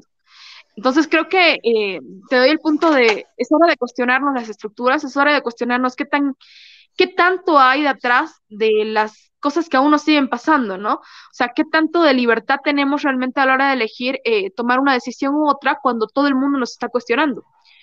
Y el tema ese también lo relaciono con algo que habíamos hablado con Beatriz antes, que es este tema de los piropos callejeros, ¿no? Y de esa contaminación auditiva que es que te, te griten algo en la calle, ¿no? Y que te digan exagerada por sentirlo, cuando en realidad... Eh, son situaciones extremas. A mí me pasó cuando tenía 14 años vivir una situación de acoso sexual en la calle y yo no me di cuenta de que era acoso sexual hasta hace dos o tres años atrás que fue que analicé la situación y me di cuenta, bueno, tenía 14 años, yo no tenía por qué sentir eso. Y que te llamen exagerada por presentar. Creo que ahí fue en realidad el momento en el que hice clic y dije, el feminismo tiene razón, o sea, tiene razón en bastantes puntos. Hay cosas que naturalizamos que no deberíamos haber naturalizado y no porque seamos o no seamos exageradas, sino porque rompen el principio de no agresión. De hecho, eso es lo que siempre me gusta plantear, ¿no? Si nosotros somos liberales y protegemos el principio de no agresión, entonces no legitimemos conductas que los rompen constantemente y que por una cuestión de no, tú tienes que ser fuerte y afrontarlo directamente y ya, hacen que la gente se lave las manos, ¿no? O sea, se vuelve casi responsabilidad de la mujer el tener que afrontar todas esas situaciones por el hecho de haber nacido mujer. Y, y este punto creo que fue lo que me hizo reivindicar el feminismo liberal como, bueno, Busquemos soluciones a estas problemáticas desde una óptica liberal que no nos haga subordinarnos al Estado, pero que elimine la subordinación que ya teníamos hacia otras estructuras sociales. En este caso, la supremacía que siempre hubo del hombre, porque son situaciones reales. Eh, creo que negarlas ya es como, no lo sé, es como negar la evolución, es el terraplanismo de las ciencias sociales. ¿Te has fijado que los conservadores son expertos en, en encontrar sus propias estadísticas para negarlo lo absolutamente innegable. Yo creo que estoy más que cansada de escuchar de que citan a este, este único estudio irreproducible, porque ya me metí a averiguarlo, sobre que las mujeres en los países más liberales tendían a, ¿cómo se llama?, a los trabajos eh, de corte más femenino, que supuestamente en Suecia, a pesar de toda la libertad que ha habido, eh, ¿cómo se llama?, valórica, que las mujeres seguían tomando trabajos, eh, como se dice, clásicamente femeninos. Trabajos de cuidado. Trabajos de cuidado, pero son, claro, esa es la perspectiva, trabajos que tengan que ver con el, cuidado de las personas o la interacción con las personas. La cosa es que yo me he metido a hacer ese estudio, nadie ha podido reproducir esos índices, nadie ha podido entender la metodología que estaban haciendo, en verdad fue súper invertado, hay un solo lugar que se ha dedicado a desmantelar eh, ese estudio, pero lo citan a cada rato. Peterson, lo repite una y otra vez que no, es que las mujeres cuando el Estado se vuelve más liberal, ellas tienden a las labores femeninas. Y de ser así, eh, cosa que no lo es, tendría que ver más con una posición de privilegio que con una posición de, ¿cómo se llama?, de tendencia biológica. Porque porque tú ponemos el caso contrario en Ruanda donde la mayor parte de los trabajos, así como eh, de alta esfera, son tomadas por mujeres precisamente por la, condición social en la que se encontraba Ruanda después del, ¿cómo se llama?, del genocidio. es absolutamente situacional. Quizás en cada país distinto. Yo no creo que haya una tendencia evolutiva de que las mujeres prefieren estas labores. Yo estoy de acuerdo contigo que es el piso pegajoso, que para algunas naciones, como siempre fue así, es difícil que deje de ser así en casos personales, amigas que dicen, yo pensé que no podía ser ingeniero de mi edad, porque a mí me dijeron que eso no era algo que hacían las, mujeres. Eh, el punto es, simplemente encuentro que los conservadores parece que tuvieran una manera, eh, no sé si tienen un radar para justo encontrar ese estudio que valida exactamente ese punto que tienen ellos, si ellos sin siquiera entender el estudio mismo es el terraplanismo de, mm, ¿cómo se llama? El liberalismo, tal como lo estás diciendo tú. Esta manera de manipular las cifras y los estudios solamente para que calcen con sus argumentos. Y por eso te estaba mencionando lo del deporte, porque eh, la última cosa que vi fue sobre el básquetbol femenino en Estados Unidos, donde decían que los ratings habían subido bastante, que las, las ventas de entrada antes del COVID estaban subiendo mucho para los partidos femeninos. Y el típico argumento que te daban los conserva o los libertarios, los palios, era, no, es que no hay público, por eso no tienen financiamiento porque no tienen público, y como no tienen público no llegan auspiciadores. No, nunca les dieron público, nunca les dieron el espacio para que tuvieran público. Así que, bueno, no sé qué opinas.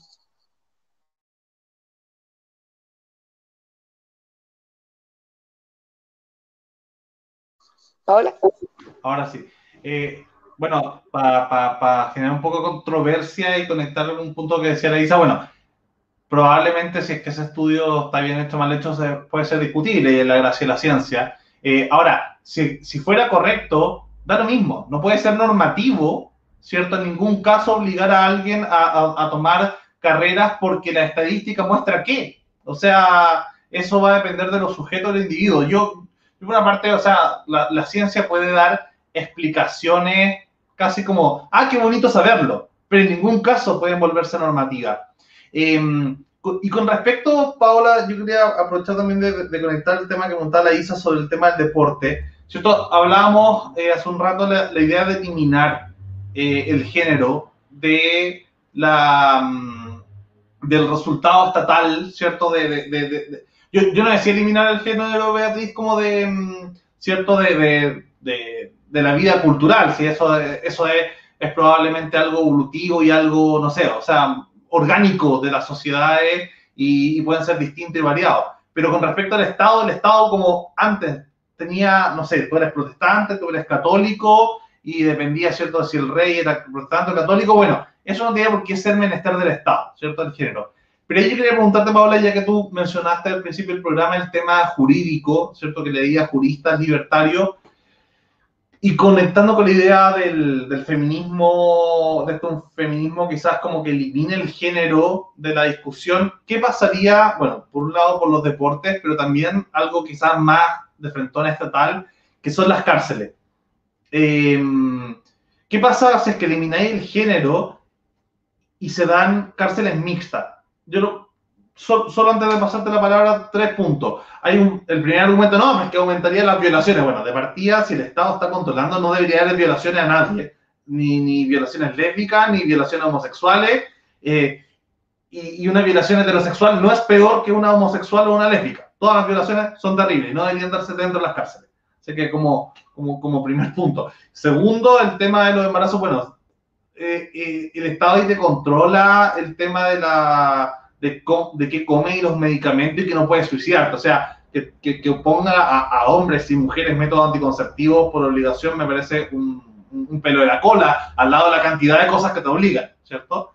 Y tercero, bueno, eh, me imagino que también la distinción por crímenes eh, no es lo mismo meter, ¿cierto?, a tipos que, no sé, eh, están ahí por asesinatos violentos que tipos por, no sé, por estafa. Y ahí esta diferenciación por género me empieza a parecer cada vez más artificial.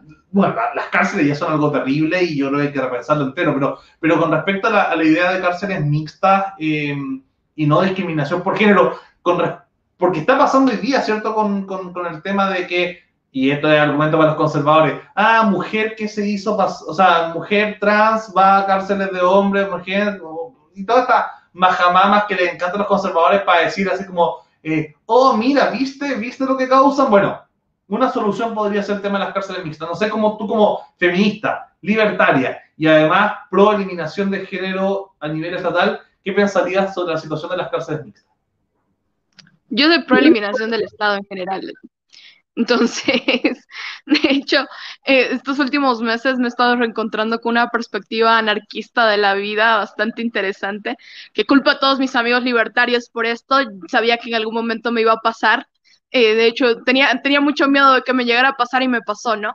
Pero justamente eh, aquí me gusta cuando hablamos de las cárceles, porque es un tema bastante interesante, me gusta traer a colación a Ignacio García Medina, que es justamente un libertario español que da unas excelentes charlas sobre lo que es el liberalismo en la cultura popular y mensajes liberales y libertarios en películas y demás. Y él siempre dice, las cárceles son el lugar perfecto para definir cómo falla el Estado, ¿no? Porque son lugares donde el sueño eh, estatista y autoritario está al máximo, o sea, son lugares donde el Estado decide a qué hora te levantas, a qué hora te duermes, eh, te encierran en pequeños espacios del lugar, eh, te controla qué entra, qué sale del lugar, y aún así fracasan controlando la violencia ahí. O sea, si ni siquiera en esos experimentos de ejercicio autoritario del poder son capaces de regular la violencia, ¿cómo van a ser capaces de regular la violencia en sistemas abiertos como son las ciudades, ¿no? Pero sin embargo, seguimos manteniendo la idea de que el Estado, de alguna forma mágica, es el único ente capaz de, evitar que exista la violencia en el mundo, a pesar de que continúa perpetuamente existiendo eh, hechos de violencia y demás, ¿no? Ahora, ahí sí te diría que yo creo más en la posibilidad. Uy, creo que se cortó. Eh, continúa. Continúa. Ah, ya. Se me cortó la imagen, así que bueno. Eh, como les decía, eh, yo creo más en la posibilidad de ir hacia sistemas en los cuales se empieza a privatizar el ejercicio o se empieza a privatizar la administración de las cárceles, ¿no? Y que esto nos beneficie de alguna forma a, dar mejores soluciones, por ejemplo, con la división de los lugares dependiendo de los grados de peligrosidad de los presos, que generalmente es lo que ocurre cuando las cárceles son privadas. Tienes grados eh, de de gravedad de los delitos y por lo tanto también de la posibilidad de reinserción o no reinserción. Y creo que en el tema de las cárceles, yo aceptaría un sistema mixto de cárceles, no vería el problema, pero que existan mayores tipos de controles, ¿no? Y creo que el mercado va a ser más eficiente a la hora de plantear estos controles que el propio Estado.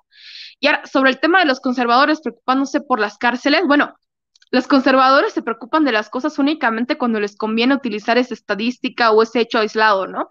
Y esa generalización apresurada a partir de un solo hecho aislado, eh, pero luego no les interesa cuántas violaciones ocurren en cárceles donde solamente hay hombres, no les interesa cuántas violaciones ocurren en cárceles donde solamente hay mujeres, porque parece ser que lo único que les interesa es agarrar un caso único para poder armar toda una teoría sobre ese caso único. Y esto sí me, da mucha gracia porque es la gente que luego te dice, hablo desde los datos, ¿no? ¿Y qué datos serán esos, no? Los datos que te conviene hablar. Pero bueno. Dato eh, mata relato, es lo que siempre dicen. Sí, lamentablemente esta tendencia de creer que las estadísticas reales son las estadísticas que apoyan tu argumento, yo la veo de todos los lados posibles, ¿no? La veo tanto desde el lado conservador como desde el lado socialista, que que te suele decir, no, pero eh, si tú te fijas, la desigualdad de tal y tal, tal cosa se refiere a esto, o bueno, en la brecha salarial, que es otro, otra de los temas interesantes para tocar desde el feminismo, que te la suelen plantear como igual, em, igual salario obtenido por el mismo trabajo. Luego tú te vas a ver eh, cómo se toman estos datos, te das cuenta que no es igual. Em, salario por el mismo trabajo, sino que tiene un montón de, condicionantes el estudio y en realidad lo que te hablan es de ingresos brutos. Y bueno, si vas a los ingresos brutos, ahí te das cuenta que el problema es, por ejemplo, los regímenes de cuidado de los niños en el hogar, que suelen perjudicar a la mujer porque es la que más se dedica a eso y tiene menos posibilidad de, de hacer más horas en el trabajo y demás. Entonces, este problema de la manipulación de los datos hace que el problema nunca se resuelva. Em, pero bueno, ya, ya, me fui a otro, a otro ámbito diferente.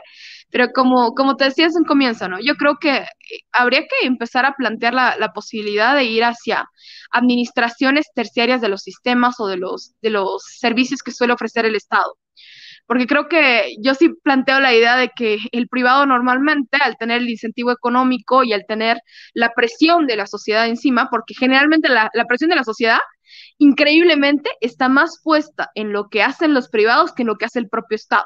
Es como que ya hemos levantado las manos y hemos dicho, bueno, si el Estado ofrece un servicio, lo va a ofrecer mal de todas formas. Así que no interesa tanto. Pero si un privado nosotros lo contratamos, vamos a exigir el mejor servicio posible a ese privado. Así que quizá podríamos ir por ese camino para ir solucionando muchos temas que ocurren, y no solamente referentes a, los abusos sexuales. Aquí en Bolivia tenemos algo lamentable, que es la cantidad de niños que viven en cárceles porque sus madres o sus padres están cumpliendo condena. Y son niños que viven en condiciones infrahumanas. Y parece ser que la gente ha asumido que por haber sido hijos de personas que han cometido delitos, inmediatamente desaparecen los derechos de estos, ¿no? Y eso también es preocupante. También es preocupante pensar que que realmente las cárceles son eh, ejemplos de reinserción social, que se supone que ese era su fin. Y ahí igual nos vamos a otro tema que ya habíamos comentado, que es este derecho penal del enemigo, que cada vez está dando más en nuestros sistemas, ese populismo punitivista que al final lo único que ocasiona es mayor gasto para nosotros, los contribuyentes, y mayores beneficios al Estado, ¿no? Que al final es el que disfruta de, de utilizar todo este dinero. De hecho, los sistemas carcelarios son los sistemas más corruptos que hay qué, bueno que trataste lo, del, lo de, ¿cómo se llama?, la brecha salarial, porque justo te iba a preguntar eso después, pero, por desgracia, yo tengo un contraejemplo, se nos cayó. No sé qué pasó ahí, pero hay, hay, un, hay un terrible contraejemplo sobre la privatización de las cárceles. Por desgracia, eh, el ejemplo está en Estados Unidos, donde se, está migrando un sistema de, ¿cómo se llama?, administración privada de las cárceles. Y por desgracia, eh, una cárcel no es un, ¿cómo se llama?, un negocio rentable. eh, la cárcel se va a ir a pérdida, porque la idea, si que realmente tú quieres un estado donde la gente se, ¿cómo se llama?, se reinserte, la idea es que haya cada vez menos gente en las cárceles. La idea es que la, cárcel sea como la última opción. ¿Y qué pasó en Estados Unidos? Las, ¿cómo se llama?, las empresas que administraban estas cárceles empezaron a hacer lobby para cambiar las leyes, para poder tener más clientes, ¿cachai? Entonces lo que pasó es que empezaron con los mandatory minimums eh, impusieron que ciertos crímenes tuvieran un mínimo mandatorio de tiempo en la cárcel, por muy pequeño que fueran. Y de repente habían crímenes tan ridículos como haber vendido, no sé, medio paquete de, coca en la calle y te mandaban a la cárcel y te mandaban por un, eh, ¿cómo se llama?, por un periodo mínimo. Entonces ahí tienes otro problema que sería, ahí ya hay que ver cómo resolverlo desde el punto judicial, porque existe la opción de que estos grupos de intereses hagan lobby para cambiar las leyes, para beneficiarlos, para que entre más gente a la cárcel. Entonces, este sistema privatizado del que estás hablando tendría que venir acompañado de algo que pase a nivel judicial que no permita que se cambien las leyes en pos de traerle más clientes a las cárceles. Las cárceles no deberían lucrar porque, o sea, no es que yo me oponga al lucro ni a ganar plata ni nada así, pero no deberían tener un, un incentivo eh, económico para existir, porque significa que constantemente tienen que estar generando ingresos para satisfacer a los stakeholders, y para eso necesitas más clientes, necesitas más gente que te pague. Eh, y habría que ver de dónde vienen esos, ¿cómo se llama? esos ingresos hacia los privados, porque en este minuto vienen del Estado, que les paga para que administren las cárceles. Entonces, ¿de dónde saldría la plata para que estos privados administren cárceles? Entonces, no sé si todavía eh, el, sistema carcelario se puede resolver de un punto de vista solamente de privatización. Aquí tendría que haber un acompañamiento a nivel legislativo. Eh, no creo que sea tan, simple como llegar y cambiar quién la administra, sino quién entra y por qué entra. Es un sistema, eh, ya sabemos, lo dijiste tú, el Estado no ha sido capaz de controlar la violencia afuera, pero los privados tampoco van a ser capaces de controlar la violencia dentro si es que no hay un sistema judicial que lo apoye. Y ahora si podemos pasar a la, brecha de género sería maravilloso porque esa estadística sí que está de lo más desarmada, deconstruida, han hecho lo que han querido con eso y decir que, pero si no existe, no existe porque es una medida que mide a lo largo del tiempo. Eh, entonces, si tú los tomas como un promedio, hay un momento en el que las mujeres ganan menos plata porque se dedican se dedican a la labor del cuidado de los niños y la familia. Eso lo sabemos. Entonces, si tú lo sacamos como un promedio, las mujeres ganan menos plata debido al cuidado de los niños. Pero entonces estamos hablando de una sociedad que castiga la maternidad. Estamos hablando de una sociedad que si tú decides ser madre, eh, tienes una pena económica al respecto. Y parece que los conservadores se les olvida esa parte. Como que dicen, no, es que se dedican a la maternidad y es algo que deberían hacer, pero las afecta económicamente. Y está ahí, esa es la razón por la cual las mujeres ganan menos. Una estadística que se hizo con respecto eh, a parejas de distinta, como se llama, orientación sexual, eh, mostraba que, eh, por ejemplo, las parejas heterosexuales, la mujer se demoraba, no sé, cinco años en volver al sueldo que tenía antes de, de haber sido mamá. Y en las parejas lésbicas eran un año. Entonces ahí se demuestra que no es solamente una cosa de que las mujeres ganen menos por ser mamás, sino que también hay un sistema detrás que ve la maternidad como algo que casi punitivo, o sea, casi punible, eh, y no la acompaña. Y me parece extrañísimo que los conservadores, siendo tan pro familia, no vean este ángulo. No sé qué opinas, Paula. Bueno, la brecha salarial es un tema bastante interesante porque hay para todo, ¿no? Por un lado, eh, hay estos estudios, y creo que la que más lo estudió fue Claudia Golding, que justamente estaba nominada a Premio Nobel este año, no, el año anterior, perdón, no lo ganó. Sin embargo, son importantes sus estudios. De hecho, Claudia Golding es, fue discípula de Deirdre McCloskey, que es una reconocida libertaria también, transgénero, y qué es lo que o sea, se dedicó básicamente a estudiar a lo largo de la historia cómo fue eh, progresando los ingresos de la mujer y en base a qué se fue penalizando. Y sí encontró esta idea de la penalización por la maternidad, ¿no? que este era un factor fundamental para explicar por qué había esta diferencia de ingresos. Y de hecho, una de las cosas que ella descubrió eh, fue que una de las políticas más efectivas era brindar la misma cantidad de tiempo de licencia materna para hombres y para mujeres ¿Por qué? Porque así eliminas la idea de que la mujer es la encargada del cuidado de los niños. Y de hecho, esas son formas mucho más específicas, mucho más eficientes de solucionar el tema de la brecha salarial o de ir hacia una solución, que por ejemplo la idea de plantear, como aquí en Bolivia, ¿no? Sacaron un decreto en el que decía, bueno, se prohíbe pagarle diferente a la mujer en función del trabajo que realiza y se tiene que pagar igual que el hombre. Pero ese no es el problema. El problema es que la mujer deja de trabajar una porción de su tiempo porque está obligada a mantener a, a tener el cuidado de la familia y porque esta imposición ha sido social durante muchos años y de cierta forma también ha sido estatal, porque el Estado, al darte mayor cantidad de días para el cuidado de los niños a ti, hace que tú seas la que tome esa licencia y no el varón. Entonces, a la que lleva el Estado a tomar la licencia es a la mujer, a la que le dicen el rol de cuidado es tuyo es a la mujer. Y eso ha sido lo que, lo que ha afectado, ¿no? Así que creo que hay, como te decía, las estadísticas hay que estudiarlas de cierta forma para entender dónde está el origen del problema y negarlo no es una solución. Esta idea de no, bueno, eh, en realidad se debe a una cuestión de cuidado, y una elección de carreras únicamente, a mí me hace replantearte, bueno, ¿por qué eliges esas carreras? Eh, algo que siempre me gusta hacer, un ejercicio que hago con mi familia especialmente, es discutir esta idea de por qué en las jugueterías hay sector de juguetes de niños y sector de juguetes de niñas. No sé si allá pasa, pero aquí pasa que si tú vas al sector de juguetes de niñas, vas a encontrar... Em, vas a encontrar carriolas, vas a encontrar bebecitos, vas a encontrar cocinitas. Es como que te van configurando desde niña para que esos sean los juguetes que tú tienes que usar, porque son las tareas que vas a reproducir. Y tampoco es este, muchas ciencias saber por qué las mujeres eh, realizan más trabajos de cuidado. Como ya habíamos hablado, esto viene de la opresión que sufría antes cuando las mujeres no podían estudiar. Entonces, las mujeres, ¿cuál fue el primer sector al que pudieron ingresar como fuerza de trabajo? Fue el sector de cuidados, porque eran tareas que no requerían un estudio previo para ser ejercidas y eran tareas que ellas realizaban en el hogar y por lo tanto fueron capaces de realizarlas fuera pero eso no significa que ellas hayan sido predeterminadas biológicamente para hacerlo, sino que fueron estereotipos de género que hasta el día de hoy seguimos combatiendo.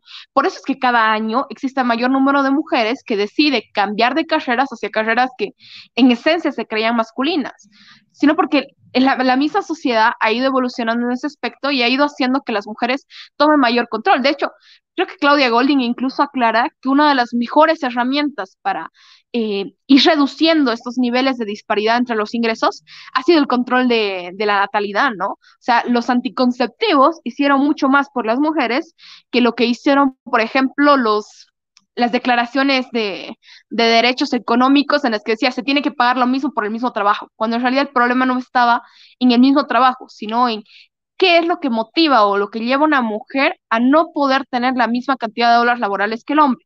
¿Qué es lo que lleva a una mujer a no poder acceder a puestos de cargo alto? Por ejemplo, el hecho de viajar mucho, el hecho de tener que la mirada social atrás en tu espalda porque tú eh, estás constantemente viajando o estás constantemente trabajando y por lo tanto ya eres una madre abandónica y al parecer se permite al hombre eh, no convivir mucho con los hijos, pero a la mujer no.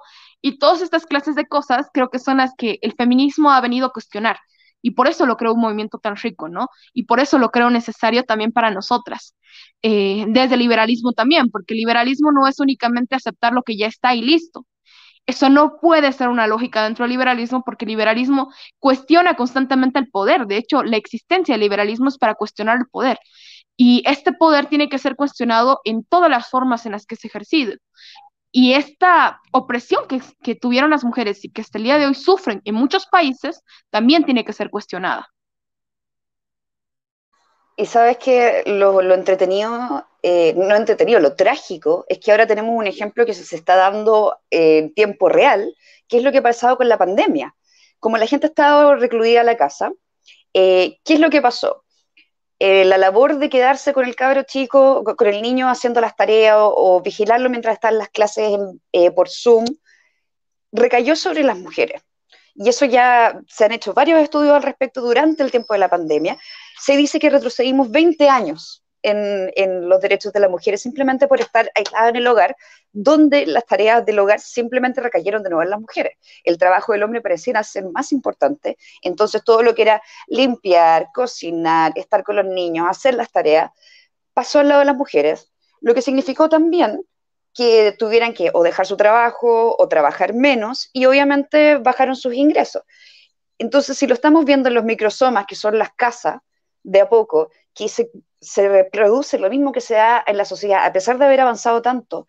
Está claro de que esto no es un problema que se haya solucionado, sino que es un problema que sigue siendo endémico en la sociedad. Y cuando lo encierras en una casa, lo vuelves a ver.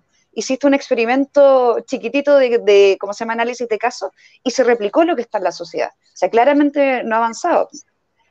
Vi.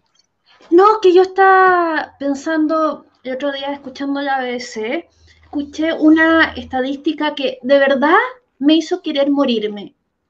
Eh, digamos que muchas niñas, digamos, muchas mujeres muy jóvenes, prácticamente niñas, se están casando. ¿Por qué? Porque, la, porque bueno, con, la, con el empobrecimiento de las casas, digamos, los mismos padres como, ¿por qué no te casas con tu pololo? O sea, precisamente por, por el tema de que una boca menos que alimentar.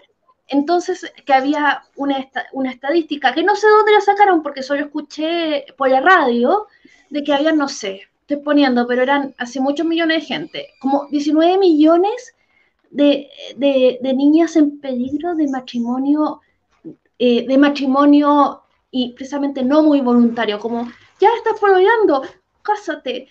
Eh, y, y, yo estaba, pero encontrándolo así, no, eh, no, no les puedo decir contexto, no les puedo decir, pero porque lo escuché simplemente en el podcast de la BBC, pero de verdad, eso, eh, ese retroceso eh, es súper preocupante y de, de, verdad que, de verdad que sí, eso estaba pensando. Es que tenéis toda la razón y eso tiene que ver, eh, está súper ligado al, a, la, ¿cómo se llama? a la feminización de la pobreza, que hoy en día obviamente la, las mujeres son más pobres que los hombres y la estadística, por ejemplo en Estados Unidos, recuerdo que el último eh, censo que se hizo con respecto a los ingresos, las personas más pobres dentro de Estados Unidos son las mujeres de origen hispano, hispano-latino. Eh, porque se tienen que dedicar a labores que son más precarias y de trabajos que no son de tiempo completo. O sea, es cosa de ver, no sé si te pasará a ti, Paola, en Bolivia, si tú vas a la calle, los, todos los trabajos informales que no tienen contrato, ¿quién los están haciendo? Mujeres. Servir la sopaipilla, no sé qué, qué servirán eh, afuera de, no sé, de la estación de metro, donde están los paraderos de las micros. ¿Quién está haciendo el carrito de sopaipilla? Mujeres. Al momento de la pandemia, que se quedaron sin trabajo, ¿Quién fue las primeras en ser afectadas por ser, eh, trabajo eh, no estable? Mujeres. Y a nivel global hay un empobrecimiento de, de las mujeres en comparación con los hombres y también se ve en naciones, naciones desarrolladas como Japón. También las mujeres son más pobres en Japón. Y tiene que ver con la punitividad que hay sobre la maternidad y tiene que ver con la precariedad laboral que existe. Claro, de hecho, el estudio que se hizo aquí en Bolivia fue el año pasado sobre la cuestión de la brecha salarial y la brecha salarial estaba asociada a la informalidad de los trabajos. Bolivia es un país donde la informalidad prima. Estamos hablando de un 70 versus un 30%, es decir, 30% de los puestos de trabajo son formales, el 70% son informales. Y en la informalidad las que priman también son las mujeres, porque son las que se encargan sobre todo de la venta. Eh, bueno, en este caso venden rellenos de papa y cuestiones así. También tenemos sopaipillas, por supuesto. Y justamente tiene que ver más con esto. Y también, de hecho, si tú analizas los estudios de Argentina, que Argentina tiene una cuestión interesante, que estudió, por ejemplo, en base a deciles poblacionales, es decir, por sectores socioeconómicos de la población.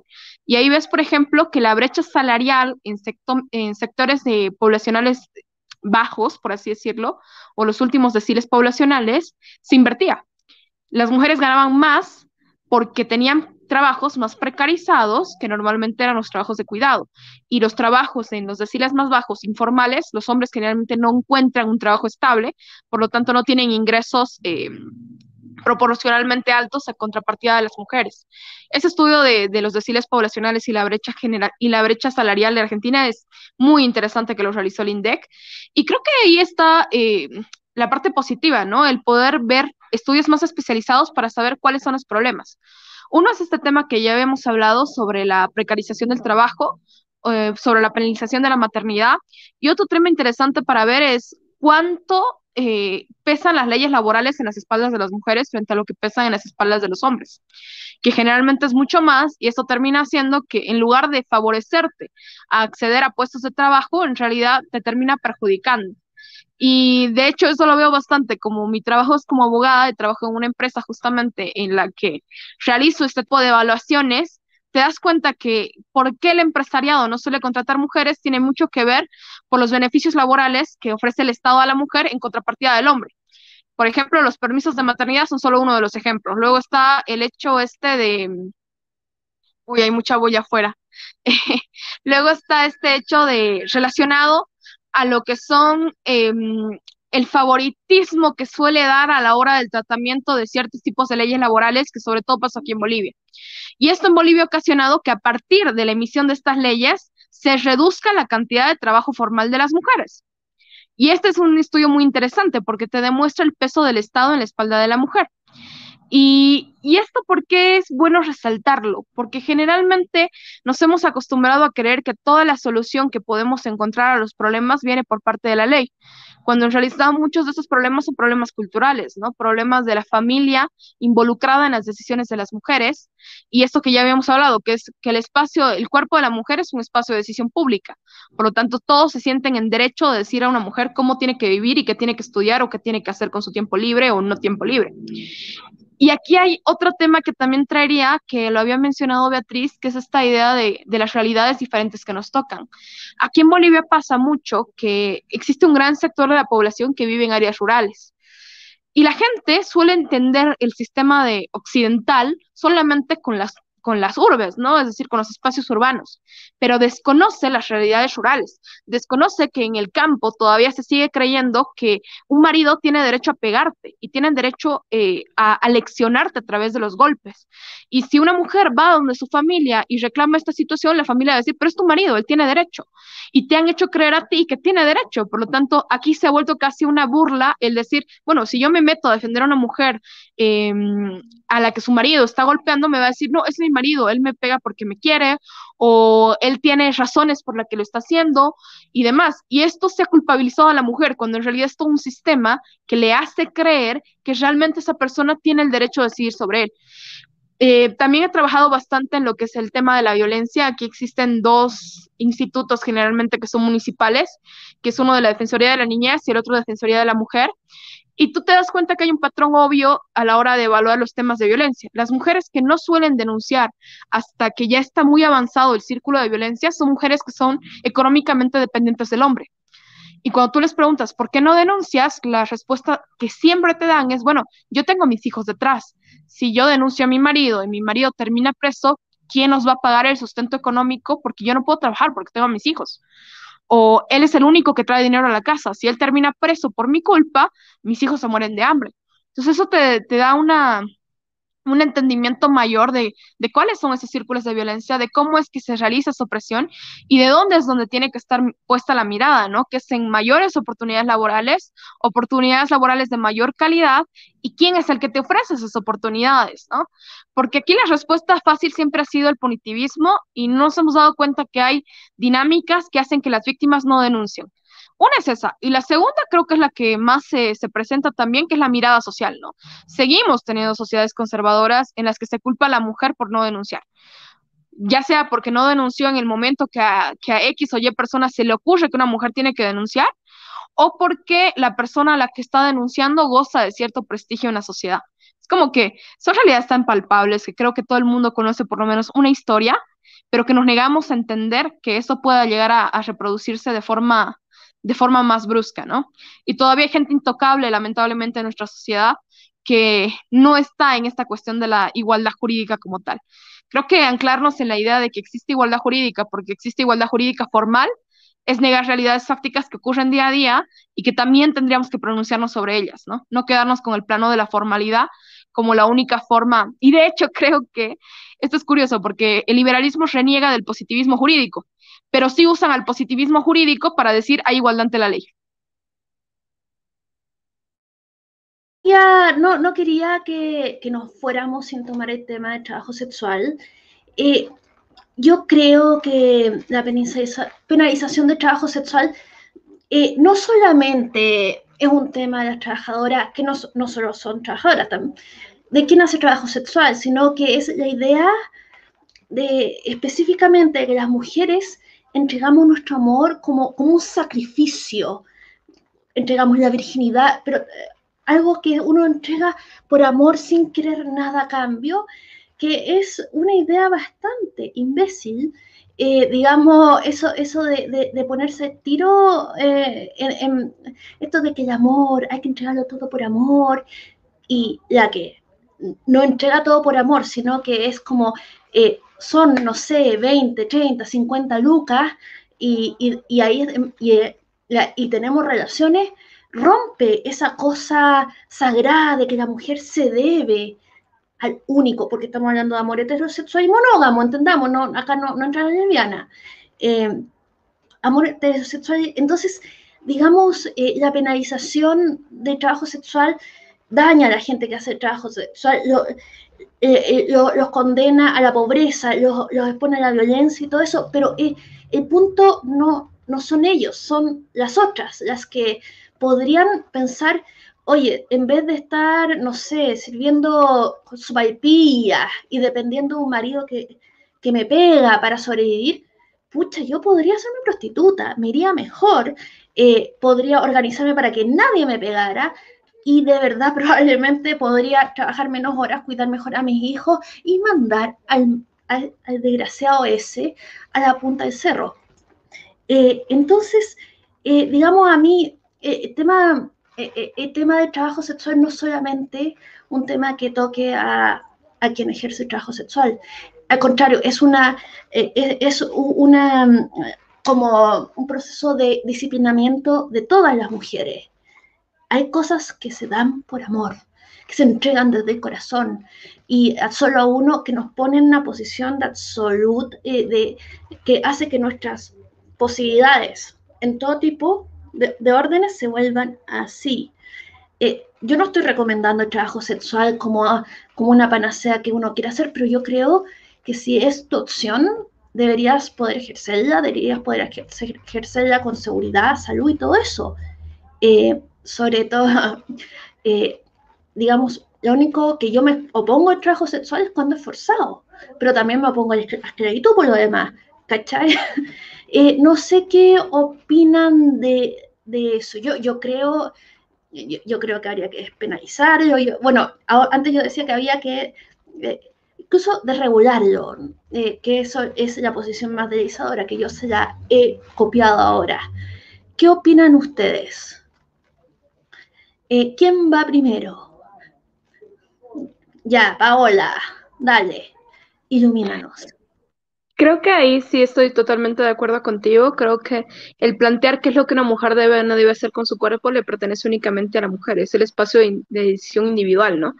Eh, ahí sí me opongo totalmente al abolicionismo que plantea la idea esta utópica de, bueno, hay que dejar de, tienen que dejar de existir este tipo de trabajos, y al conservadurismo que apela a la tradición prohibicionista, ¿no? Este trabajo es inhumano o es indigno, porque en realidad la mujer es algo sagrado y perpetuo y que solamente es de, de uso y disfrute de su marido, ¿no?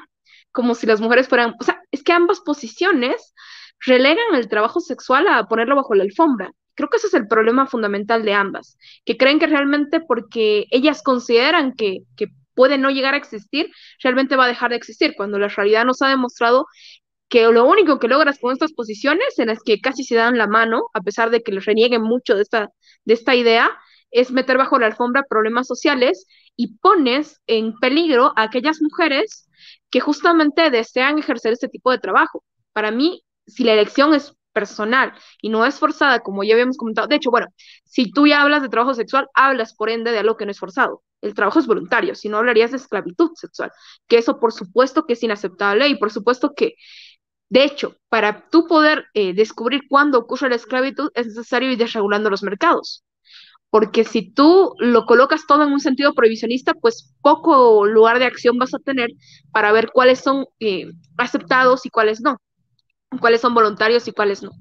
Eh, ahora, sobre este aspecto que habías mencionado también, se me está yendo un poco la idea, eh, era sobre el tema de las relaciones y la virginidad y demás.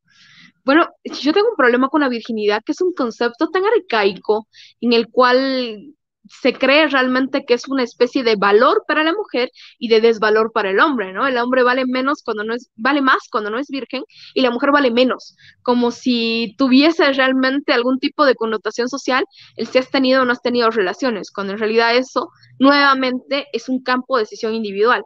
Y creo que ir deconstruyendo estos conceptos sí es importante, ¿no? El que cada vez deje de importar menos si una mujer ha tenido o no ha tenido relaciones y lo que realmente interesa es si esas relaciones han sido consensuadas o no. Y eso también me voy a un sentido de, ahora he visto bastantes artículos, sobre todo de, de personas con mentalidad izquierda, obviamente, que hablan acerca del neoliberalismo en las relaciones amorosas, ¿no? O sea, tachan de negativas las relaciones esporádicas, lo que se conoce como el touch and go en Argentina, o la promiscuidad, como se la conoce también de forma despectiva, y creen que ese es el neoliberalismo aplicado a las relaciones humanas, porque no conciben la idea de que una persona tome una decisión libre en la que no tenga que involucrarse sentimientos eh, tan valiosos como lo que es el amor, ¿no? Es como que la mujer eh, se va penalizando la capacidad de desear el placer de la mujer. De hecho, Wendy McElroy habla mucho de esto, ¿no? De la idea de, de, ir limitando los espacios donde la mujer tiene que empezar a comportarse como una persona asexuada prácticamente para poner contentos tanto a los conservadores como al feminismo radical, que también ha decidido que ahora tienen la posibilidad de elegir qué es lo que una mujer debe o no debe hacer. Cuando nuevamente esto le corresponde a cada mujer. Eh, el liberalismo o el feminismo liberal para mí tiene que ir a través de la cultura de consentimiento, ¿no? Mientras exista consentimiento y la mujer se sienta libre de poder elegir cómo llevar sus relaciones, no tiene por qué haber una connotación negativa a si quiere tener 20.000 amantes o si quiere tener dos o tres, porque eso no le interesa a nadie más que a la persona que los tiene. Y creo que eso es lo que, lo que falta entender, ¿no? Y ahí también me voy al plano de, de lo LGBT. Yo siempre planteo esta idea si a mí nadie me pidió que, bueno, si yo nunca tuve que pedir permiso para ser heterosexual y tener relaciones heterosexuales, nadie tiene por qué pedirme permiso a mí para hacer lo que gusta hacer en la cama, porque básicamente son espacios que no te van a afectar. No sé en qué punto la sociedad está retrocediendo tanto para creer realmente que las relaciones ajenas tienen que ver contigo o que tú tienes derecho a decidir qué es lo que los demás tienen que hacer o no hacer con su cuerpo.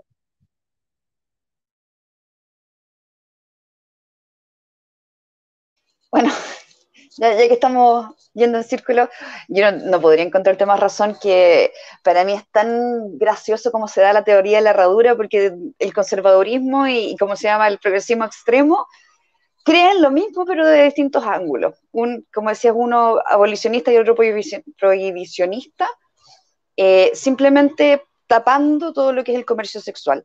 Ahora, eh, la idea del amor romántico, yo creo que la vi y yo somos de las más férreas detractoras del amor romántico y sabemos lo que le han hecho, lo que le ha hecho a las mujeres y hombres con respecto a cómo se concibe en la sociedad.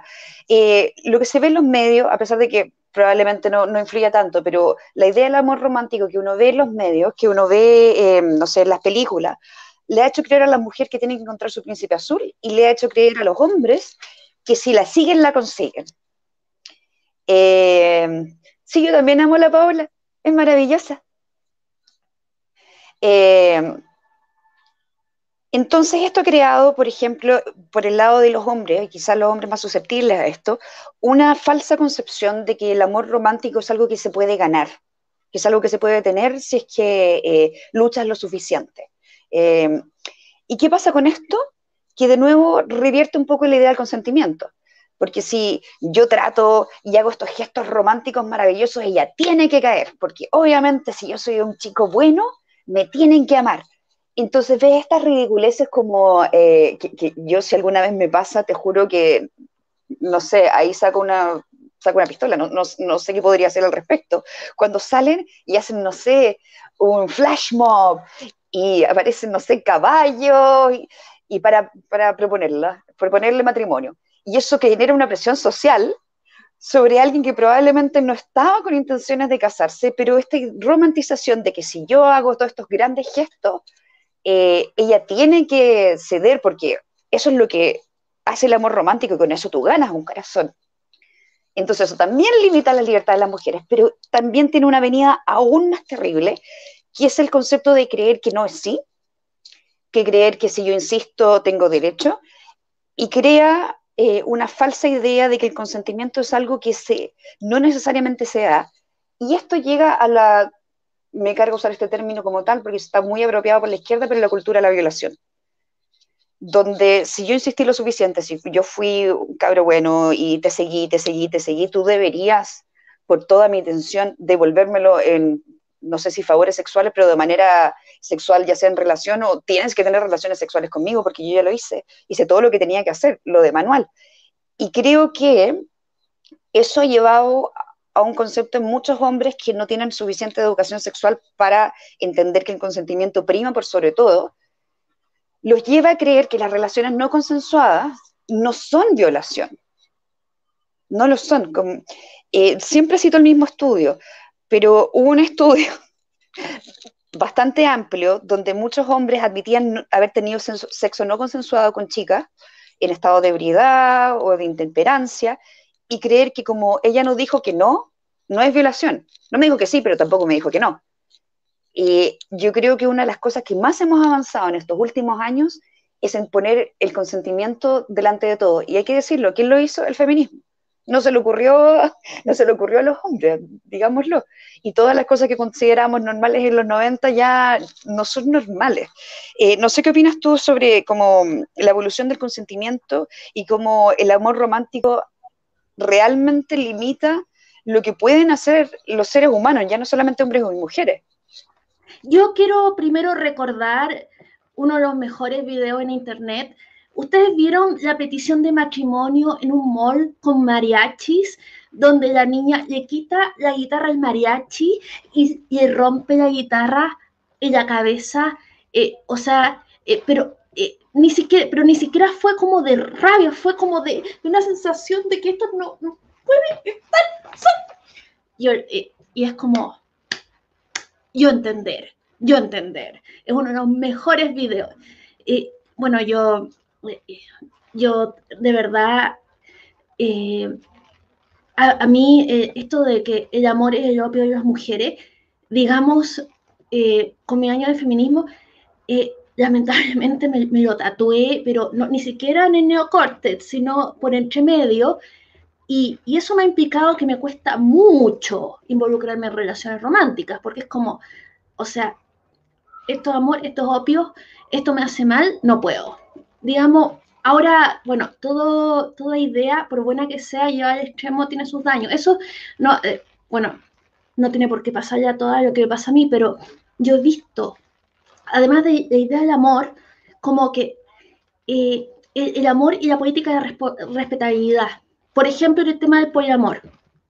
Eh, y, y, ya en el tema de los gays también. Eh, ellos, lo que ellos hacen está bien porque hay amor. No porque sean seres humanos libres y con libres iguales en dignidad que tienen derecho a disponer de su cuerpo, sino, y especialmente si no hay eh, si no están haciéndole daño a nadie. No, no, no, no es por eso. No es por eso que tienen derecho a casarse o a tener relaciones con quien quieran. Es porque ellos aman. Y esa política de la respetabilidad que implica que yo, que yo lo veo como una suerte de, de, identificación con el agresor, porque a mí me discriminan y yo me estoy tratando de pasar a la vereda de los que discriminan, porque yo, yo, porque amo, soy diferente, pero, pero tú tú eres un promiscuo cochino que, nos da mala, mala imagen a los gays o a los poliamorosos, a quien sea. Pero esa es mi visión del amor que es mala. Pero yo creo que, que, está que mala, mala, mala, mala, al borde de caerse. Pero esa soy yo. Bueno, te paso la palabra, Paola.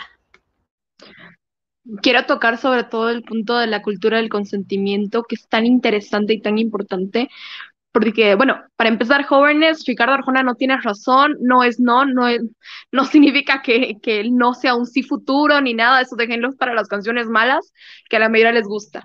Eh, luego, en la cultura de consentimiento es esencialmente liberal, el liberalismo aboga por la cultura del consentimiento porque si tú dices los impuestos son un robo porque son impuestos, es decir, son obligatorios, pues entonces explícame cómo tú que dices que los impuestos son un robo, crees que porque una mujer eh, o crees que, que una mujer no haya dado el sí, significa automáticamente que, que, tienes tu derecho a decidir o interpretar cuál va a ser la respuesta de una mujer y demás, ¿no? Entonces, la cultura del consentimiento, si tú la defiendes a la hora de establecer si quieres o no quieres pagar impuestos, pues todavía más tienes que establecerla a la hora de si una mujer desea o no desea tener relaciones sexuales. Entonces, me parece ridículo que haya libertarios que realmente cuestionen el que se exige el consentimiento para las relaciones. Em, yo a este punto sí, sí lo, lo, traigo a colación. Si bien creo que Wendy McElroy se negaba a la a la idea de la existencia de una cultura de la violación, porque decía que, bueno, culturalmente nosotros castigábamos la violación y demás, creo que sí podemos establecer que quizá Wendy McGregor se perdió el punto de que hay una banalización del consentimiento bastante obvia y que sí se, hay como una especie de presión social a que la mujer tiene que aceptar eh, todo lo bueno del hombre. De hecho, esto se, se, se, utiliza como meme, pero habla mucho de lo que se cree que la, lo que la sociedad espera de una mujer, ¿no?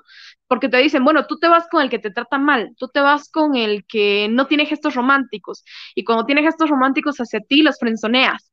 Y esto, si bien se plantea como un meme, sí te habla acerca de, bueno, entonces la mujer solamente tiene que irse con las personas que la tratan de determinada manera, porque culturalmente es lo que se cree que es correcto, y por lo tanto la mujer tiene que desear este tipo de atenciones de los hombres. Y tienes gente, por ejemplo, que banaliza el tema del consentimiento en Internet o en YouTube con sus cursos de seducción, ¿no?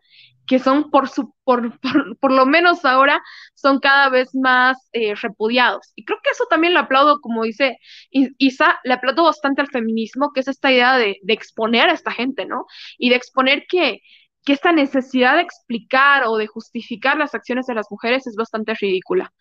Y, en este sentido también me voy a, al concepto este que tenían sobre el amor. Yo creo que el concepto del amor es bastante particular no me atrevería a establecer un contexto, un contexto del amor genérico, ni por mucho menos. Creo que este tema de la elección de cómo vivir y de cómo interpretar los sentimientos y demás, no existe una verdad absoluta, no existe una necesidad eh, menos que sea impulsiva de decir que solo puedes tener relaciones con alguien a quien amas o que todas tus relaciones tienen que perseguir lo mismo, buscar lo mismo, que hay una estructura perfecta de relación romántica, ¿no?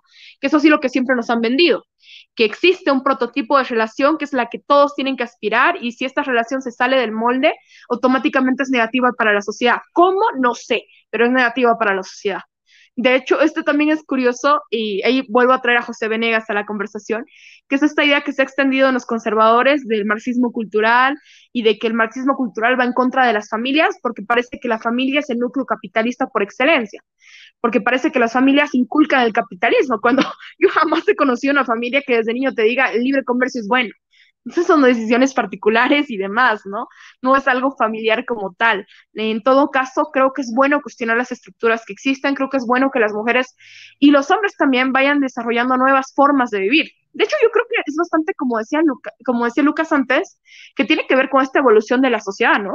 Que planteaba ya Hayek, que es la idea de cada vez vamos avanzando hacia nuevas estructuras familiares que vienen de esta evolución de las sociedades y que quizás son más eficientes a la hora de tratar o de criar niños o son más eficientes a la hora de expresar las emociones. Esta idea de que hay que volver a lo antiguo, que yo no comparto para nada con los paleolibertarios, lamentablemente, creo que niega la existencia de problemas que antes estaban bajo la alfombra y que se han ido visibilizando a través de las redes. Una de las grandes ventajas que ha tenido el feminismo, o por lo que yo creo que el feminismo se ha vuelto eh, tan masivo es por la capacidad de articulación que se tiene a través de redes sociales. Lo que antes era un problema individual al solamente conocerlo tú y quizá expresarlo a dos o tres personas, pues ahora has descubierto que es un problema grupal, ¿no? De hecho, yo aplaudo mucho la canción esta que hizo la tesis el año pasado, creo que fue que es El violador eres tú. Me gustó mucho la, la campaña de, bueno, el violador eres tú, a mí me pasó tal cosa que se exponía en redes sociales, porque así fue como muchos se dieron cuenta que tu experiencia individual se había replicado con otra persona y que tenías un punto de apoyo. Y creo que eso es algo que no se dan cuenta que es importante dentro del feminismo, que es esa idea de la contención y el apoyo de personas que han vivido lo mismo que tú.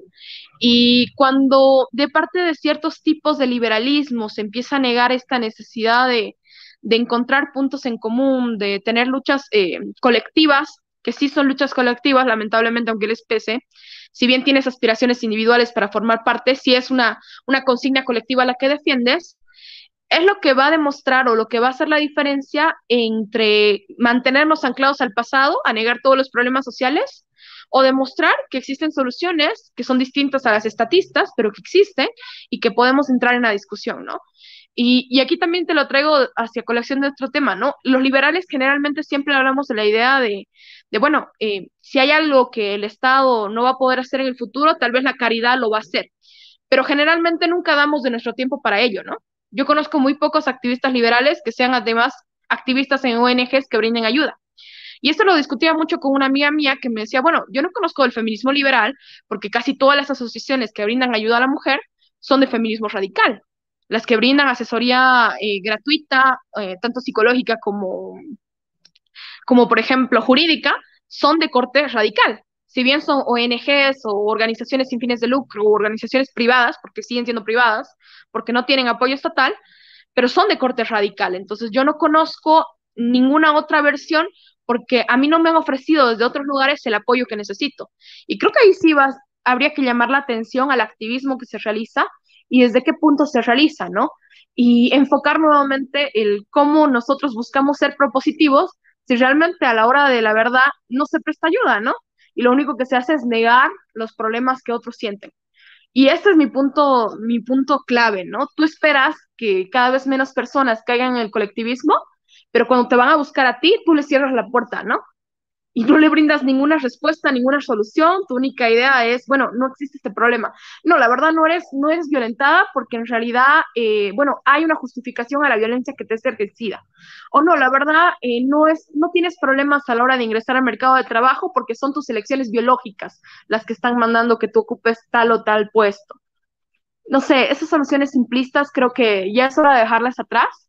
Si es que se plantea un liberalismo cada vez mayor, es necesario hablar de, las cuestiones sociales y creo que eso es lo que más valoro. De hecho, yo la primera vez que las conocí fue justamente en una conferencia que realizaron con Es Libertad Chile, que era justamente sobre feminismo liberal y fue como un boom a la hora de ver, hay gente a la que realmente le preocupa la visión liberal sobre temas sociales, ¿no? Que no seamos únicamente economicistas. Y, creo que ese es el rol que, que, que tienen que empezar a tener más activistas dentro del liberalismo hay que empezar a desestigmatizar las, los temas de conversación. Hablar de feminismo no es solamente de izquierda, no te conviertas ni en liber progre, ni en progre completo, ni en marxista cultural por hablar de estos temas. Así que hay que empezar a cambiar ese chip si es que realmente se espera tener un liberalismo más amplio y que llegue a dar soluciones a la gente. Si no, pues nunca se va a pasar del café donde siempre conversan los liberales, ¿no? No puedo estar más de acuerdo contigo. Yo pienso, onda, exactamente, siento que me hubiese leído la mente con respecto a eso. Eh, yo creo que hay varios factores acá. Uno es, primero, que mucha gente no sabe que el feminismo liberal existe. Entonces, muchas mujeres que van a la marcha del 8M eh, no son feministas radicales, pero las feministas radicales son las que están llevando la batuta. Entonces, la única manera de hacerle ver a mucha gente que sí, están adscribiendo al feminismo, pero que hay un feminismo que es más acorde a lo que ellos creen. Si tú te pones a hablar con gente que fue a la, marcha del 8M, no todas creen exactamente lo mismo, no todas adscriben a que el, ¿cómo se llama?, el mayor enemigo de la mujer es, el, es ¿cómo se llama?, el capitalismo, cuando yo estoy segura que en, que en este grupo estamos todas de acuerdo que el mejor amigo de las mujeres ha sido el capitalismo, al darle independencia económica, al darle acceso a anticonceptivos, al darle cosas esto va a sonar terrible, pero al haber creado la lavadora, eh, la aspiradora, la plancha, haberla dejado optimizar su tiempo para tener más independencia y acceder a independencia económica. O sea, el mercado fue lo que más nos ayudó y si vamos a hacerle la contra a este feminismo radical o feminismo de cuarta ola o cualquiera de los otros feminismos hegemónicos que hoy en día se han tomado la palabra, es concientizar a la gente, cosa como la que estamos haciendo ahora, eh, llevarle a la gente la idea de que sí, tú eres feminista porque crees en esto, esto, otro, pero tú no necesariamente te ascribes a esto. Mira, te presentamos el feminismo liberal. Esta es la manera en la que tú puedes defender lo mismo que te decías tú, problemas colectivos desde una perspectiva liberal, porque son problemas colectivos. La canción de las tesis la tradujeron a no sé cuántos idiomas. Le veía gente bailándola en Francia, acá la hicieron también, la hicieron en Turquía, que resultó en, ¿cómo se llama?, en encarcelamiento de mujeres por protesta, lo tuvieron que reproducir en el Congreso para mostrar que este no era un tema de un par de personas, si hay tanta gente que quiere hacer esta performance en la calle, es porque esto pasa. Entonces, volver a barrerlo tras debajo de la alfombra no soluciona nada. Lo otro que decías tú, que no, no puedo estar más de acuerdo, es ya, nos damos, decimos que somos liberales y queremos luchar contra cierto eh, problema hegemónico o contra el patriarcado que tanta gente niega que, haya sido una estructura que se perpetúa a lo largo del tiempo, pero después no hacemos nada. Hasta ahora, pucha, con la vi lo único que podemos hacer es, tener este, este canal. Tenemos un grupo, tenemos una red de, mujeres, la quinta ola, como nos pusimos, que muchas de nosotras también, no sé, hay psicólogas, hay gente que apoya eh, a las mujeres en situaciones de, eh, de violencia intrafamiliar, no hemos logrado congregar un grupo, una ONG que sea realmente quien presta el apoyo. Porque, no sé, si tienes una chica que, quiere abortar, tiene dos opciones. O la agarran los conservadores para convencerla de que tenga ese hijo y le dan apoyo, o la agarran las Radfem y les dicen y la llevan al, eh, ¿cómo se llama?, al misoprostrol, que, son, que es la única manera de acceder a algo que debería estar libre en el mercado. ¿Dónde estamos en el medio? ¿Qué, qué nos está pasando? nos pasa que no somos suficientes porque no sabemos que existimos. A ver, un año atrás nos conocíamos nosotras, sabíamos que pensábamos lo mismo. No. ¿Sabemos cuánta gente allá afuera piensa lo mismo que nosotras? Tampoco. Entonces, parte por esto, parte por estas discusiones, parte por el cafecito, pero no nos podemos quedar en el cafecito. No, no hay manera de llevar las ideas liberales adelante si es que no tenemos organizaciones que se dediquen a eso. Y el otro lado, por desgracia, la gente de nuestro propio lado político siempre nos mira en menos. ¿Cuánta gente vi? ¿Cuánta gente, Paola? ¿No te ha pasado que estás en círculo de discusiones liberal libertaria y te dicen que el liberalismo feminista no existe? No existe porque es igualitarismo. Claro, pero es un igualitarismo que quiere llegar a una igualdad ante la ley, una igualdad cultural que no existe a través de visibilizar problemas que son reales, colectivos, como decías tú, pero realmente tratarlo de la perspectiva individual y lograr avances en la sociedad. Entonces nuestro propio sector nos trata como la mierda, nos mira en menos, niega siquiera nuestra existencia y nuestros ideales. ¿Cuántas veces nos hemos tenido que pelear con que, ya, pero feministas liberales son todas, ¿cómo se llama? Feministas burguesas. Esto es feminismo para las ricas cuando a fin de cuentas mucha gente quizás en otros sectores socioeconómicos piensan lo mismo que nosotras y tenemos que llevarle estas ideas. Los think tanks son una buena opción, pero no llevan a ninguna acción. Eh, no sé si tendremos que empezar algo nosotras, cabras, eh, empezar nuestra propia ONG, empezar, no sé, a pedirle plata a George Soros, ya que parece que es el único que pasa moneda, eh, para empezar campañas donde, por ejemplo, la gente... por favor. Suelta las monedas, tío anda soltando la plata, aceptamos dólares, euros, peso argentino, por favor, no. Eh, Bitcoin, por último. Bitcoin. Bitcoin. Bitcoin.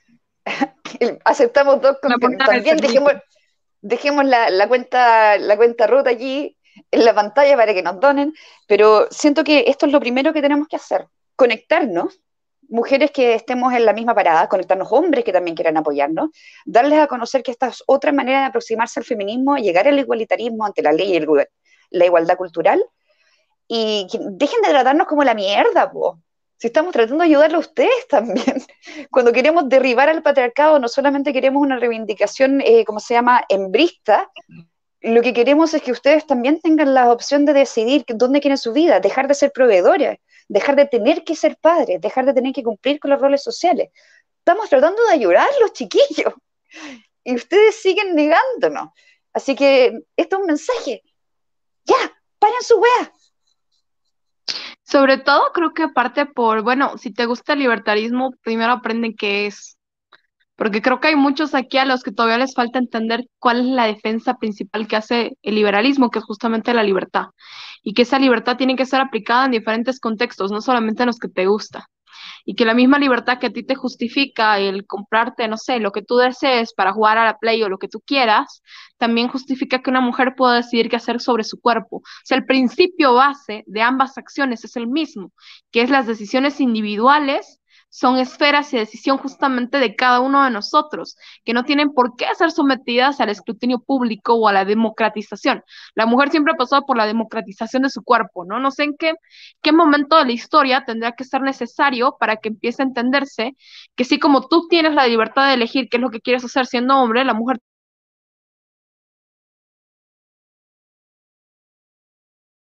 se nos fue medio arenga. O sea, estaba diciendo. Ya, acá volvió, pero se nos cayó en medio de la arenga. Ya están sentando al barco con la espada en alto, diciendo, arengando a, las tropas de, feministas liberales para tomar el espacio. Continúa. Sí, básicamente es eso, ¿no? Eh, tenemos que empezar a aparecer. Yo creo que ahí está la diferencia, ¿no? El dejar de tener miedo a hablar. Y, el miedo a hablar no solamente delante de feministas radicales, que también te van a atacar, sino también delante de los liberales por per se. O sea, hay que cuestionar a todos los liberales. Creo que esta idea de que existen liberales incuestionables y que por lo tanto su palabra es sagrada tiene que empezar a desaparecer, porque aquí ninguna palabra es sagrada, nadie goza de una supremacía sobre ningún otro para poder decir que su idea de lo que es el liberalómetro es correcta o no.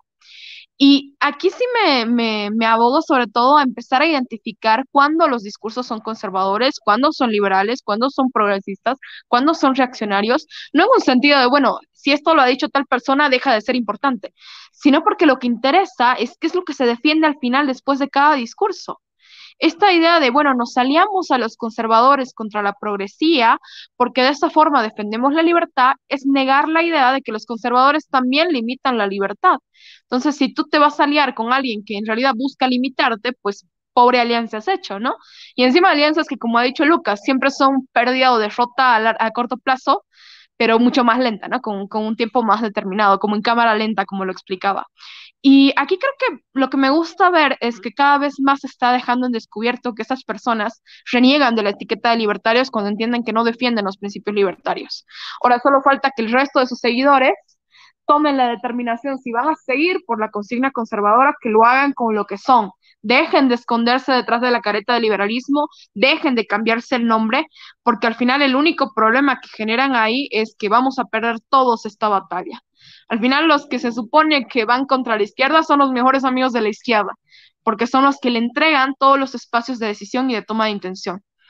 Y tienen que empezar a reconocerse que socialmente la sociedad ha definido que este siglo es para las libertades sociales. La disputa es a través de las libertades sociales, no necesariamente a través de las libertades económicas, que quizás hasta cierto punto ya se ha ido entendiendo que los sistemas totalmente restrictivos no son los adecuados.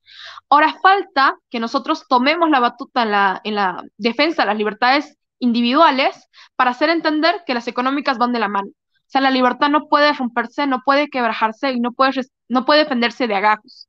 Se defiende como un valor integral o directamente no se defiende. Y si no se defiende, pues entonces muéstrate como lo que eres, ¿no? Hay que dejar de, de lado todas las caretas que estamos teniendo.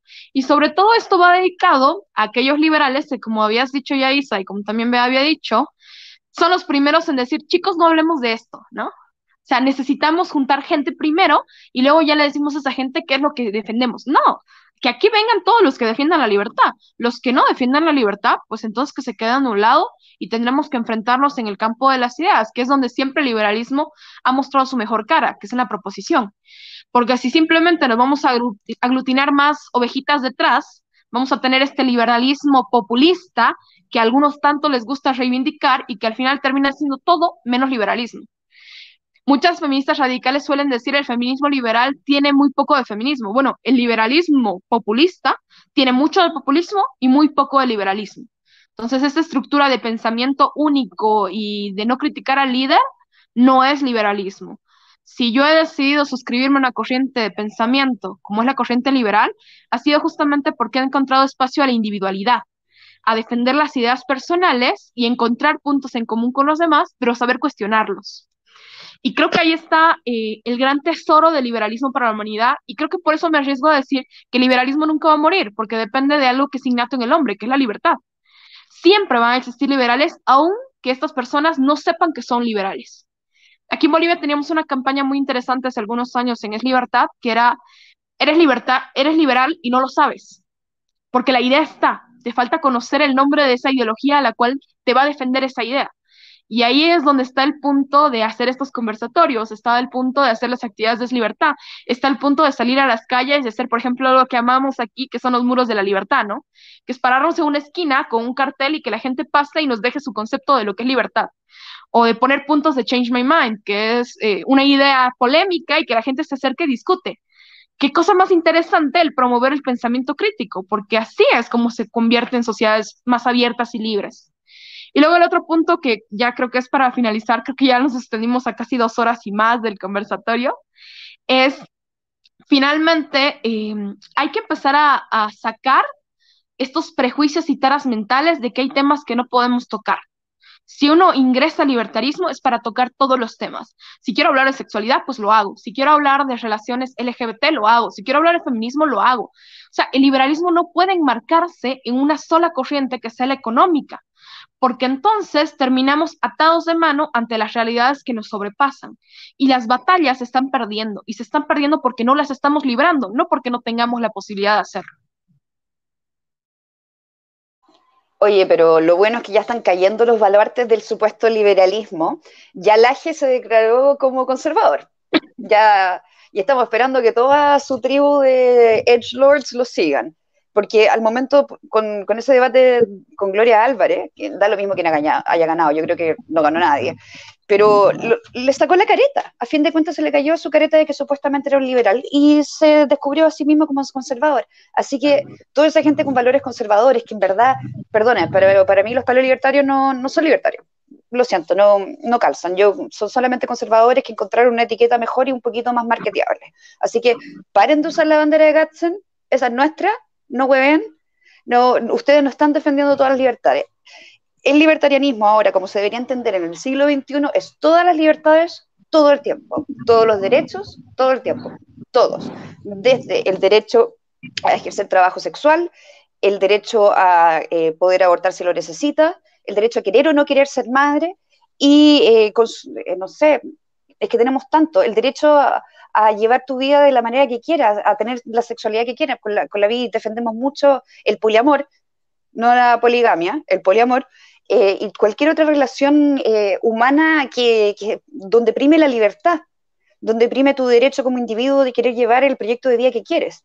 Y los conservadores no quieren eso de nuevo la teoría de la herradura. Cuando se trata de libertades económicas, claro, achiquemos el Estado, pero cuando se trata de regular lo que puede o no puede hacer, la gente no se puede, o sea, la gente de la comunidad LGTBIQ no se puede casar. No, no tienen ese derecho. Y eso limita sus derechos económicos, porque sabemos que el matrimonio está tan defendido por estas sociedades de corte conservador que estar casado es súper conveniente económicamente.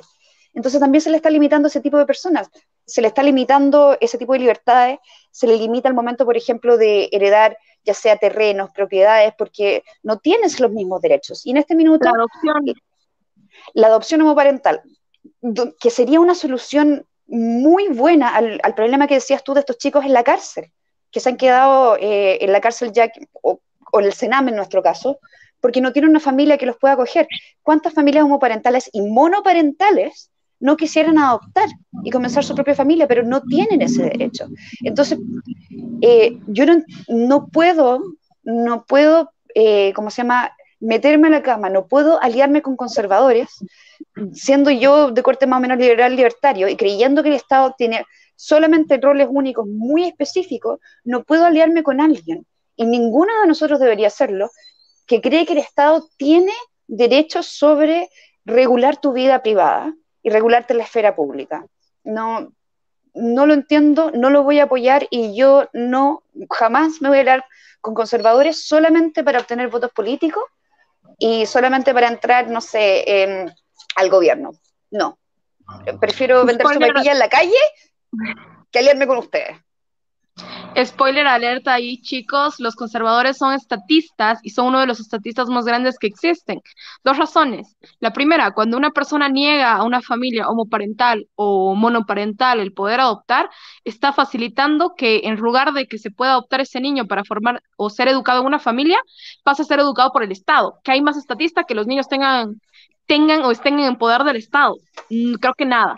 Otro asunto también ahí, cada vez que tú le limitas a una persona la decisión sobre su cuerpo, la decisión no recae en otro que no sea el Estado, también es estatista. Cada vez que tú decides limitar las libertades sociales, limitas esa correlación entre libertades sociales y económicas y a quién favoreces al Estado. El proteccionismo es esencialmente estatista.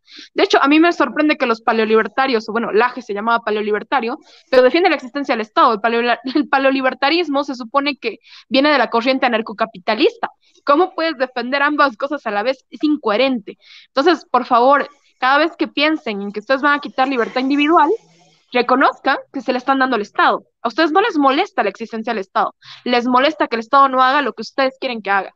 Eso es lo que les molesta. Y si eso es lo que les molesta, no son libertarios. Y basta de tener que defender la idea de que es importante que lleguemos a la política.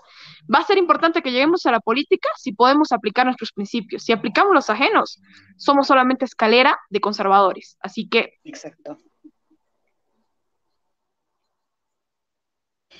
Ha sido una, eh, ha sido una tremenda charla. Eh, digamos, eh, este pimponeo de ideas que, que, tuvimos, Paola, fue enriquecedor. Para mí, salir con mejores argumentos. No es que te encuentre toda la razón en todo, pero, pero me puliste las ideas, digamos, por precisamente por el paleteo, sí que fue fantástico. Fue maravilloso, Isadora, verte, de verdad, tremenda, tremenda, tremenda que eres. Igual llegaste una hora después, pero por último, eh, no sé, eh, inyectaste tu energía a la conversación y bueno, eh, no sé, lo que pasa en Melbourne se queda en Melbourne. Linda. Paola, cuando quieras, por supuesto te vamos a volver a invitar para hablar de sexualidad, para hablar de cualquier cosa. Y si sacas más artículos, etcétera, vamos a ser felices de tenerte aquí. Eres muy bienvenida de nuevo y ha sido fantástico. Muchas gracias por todo. Así que nos vamos a, tú a empezar a, irte a trabajar, Isadora, y nosotras nos vamos a ir a dormir probablemente. Sí, pobrecita. Bueno, chao chiquillas y despidámonos de las huestes feministas liberales que se van a tomar el poder de aquí a pasado mañana. Una grande, Paola, excelentes argumentos. Me encanta que entre nosotras podamos pulir todas nuestras ideas y ojalá empezar un movimiento real donde estemos todas unidas. Así que maravilloso. Eso espero. Muchas gracias a ustedes por la invitación y a ver cuándo nos volvemos a encontrar. Quizá la próxima pantalla que tengamos sea y les voy a invitar desde ahora y a través de la página de Libertad Bolivia, donde seguimos dando más pinceladas. Creo que hasta hicimos una cruzada del feminismo liberal, así que por ahí es. Así que sigamos ese camino. Muchas gracias y buenas noches o buen día, dependiendo la hora que sea por allá. Nos vemos. Chao, chao.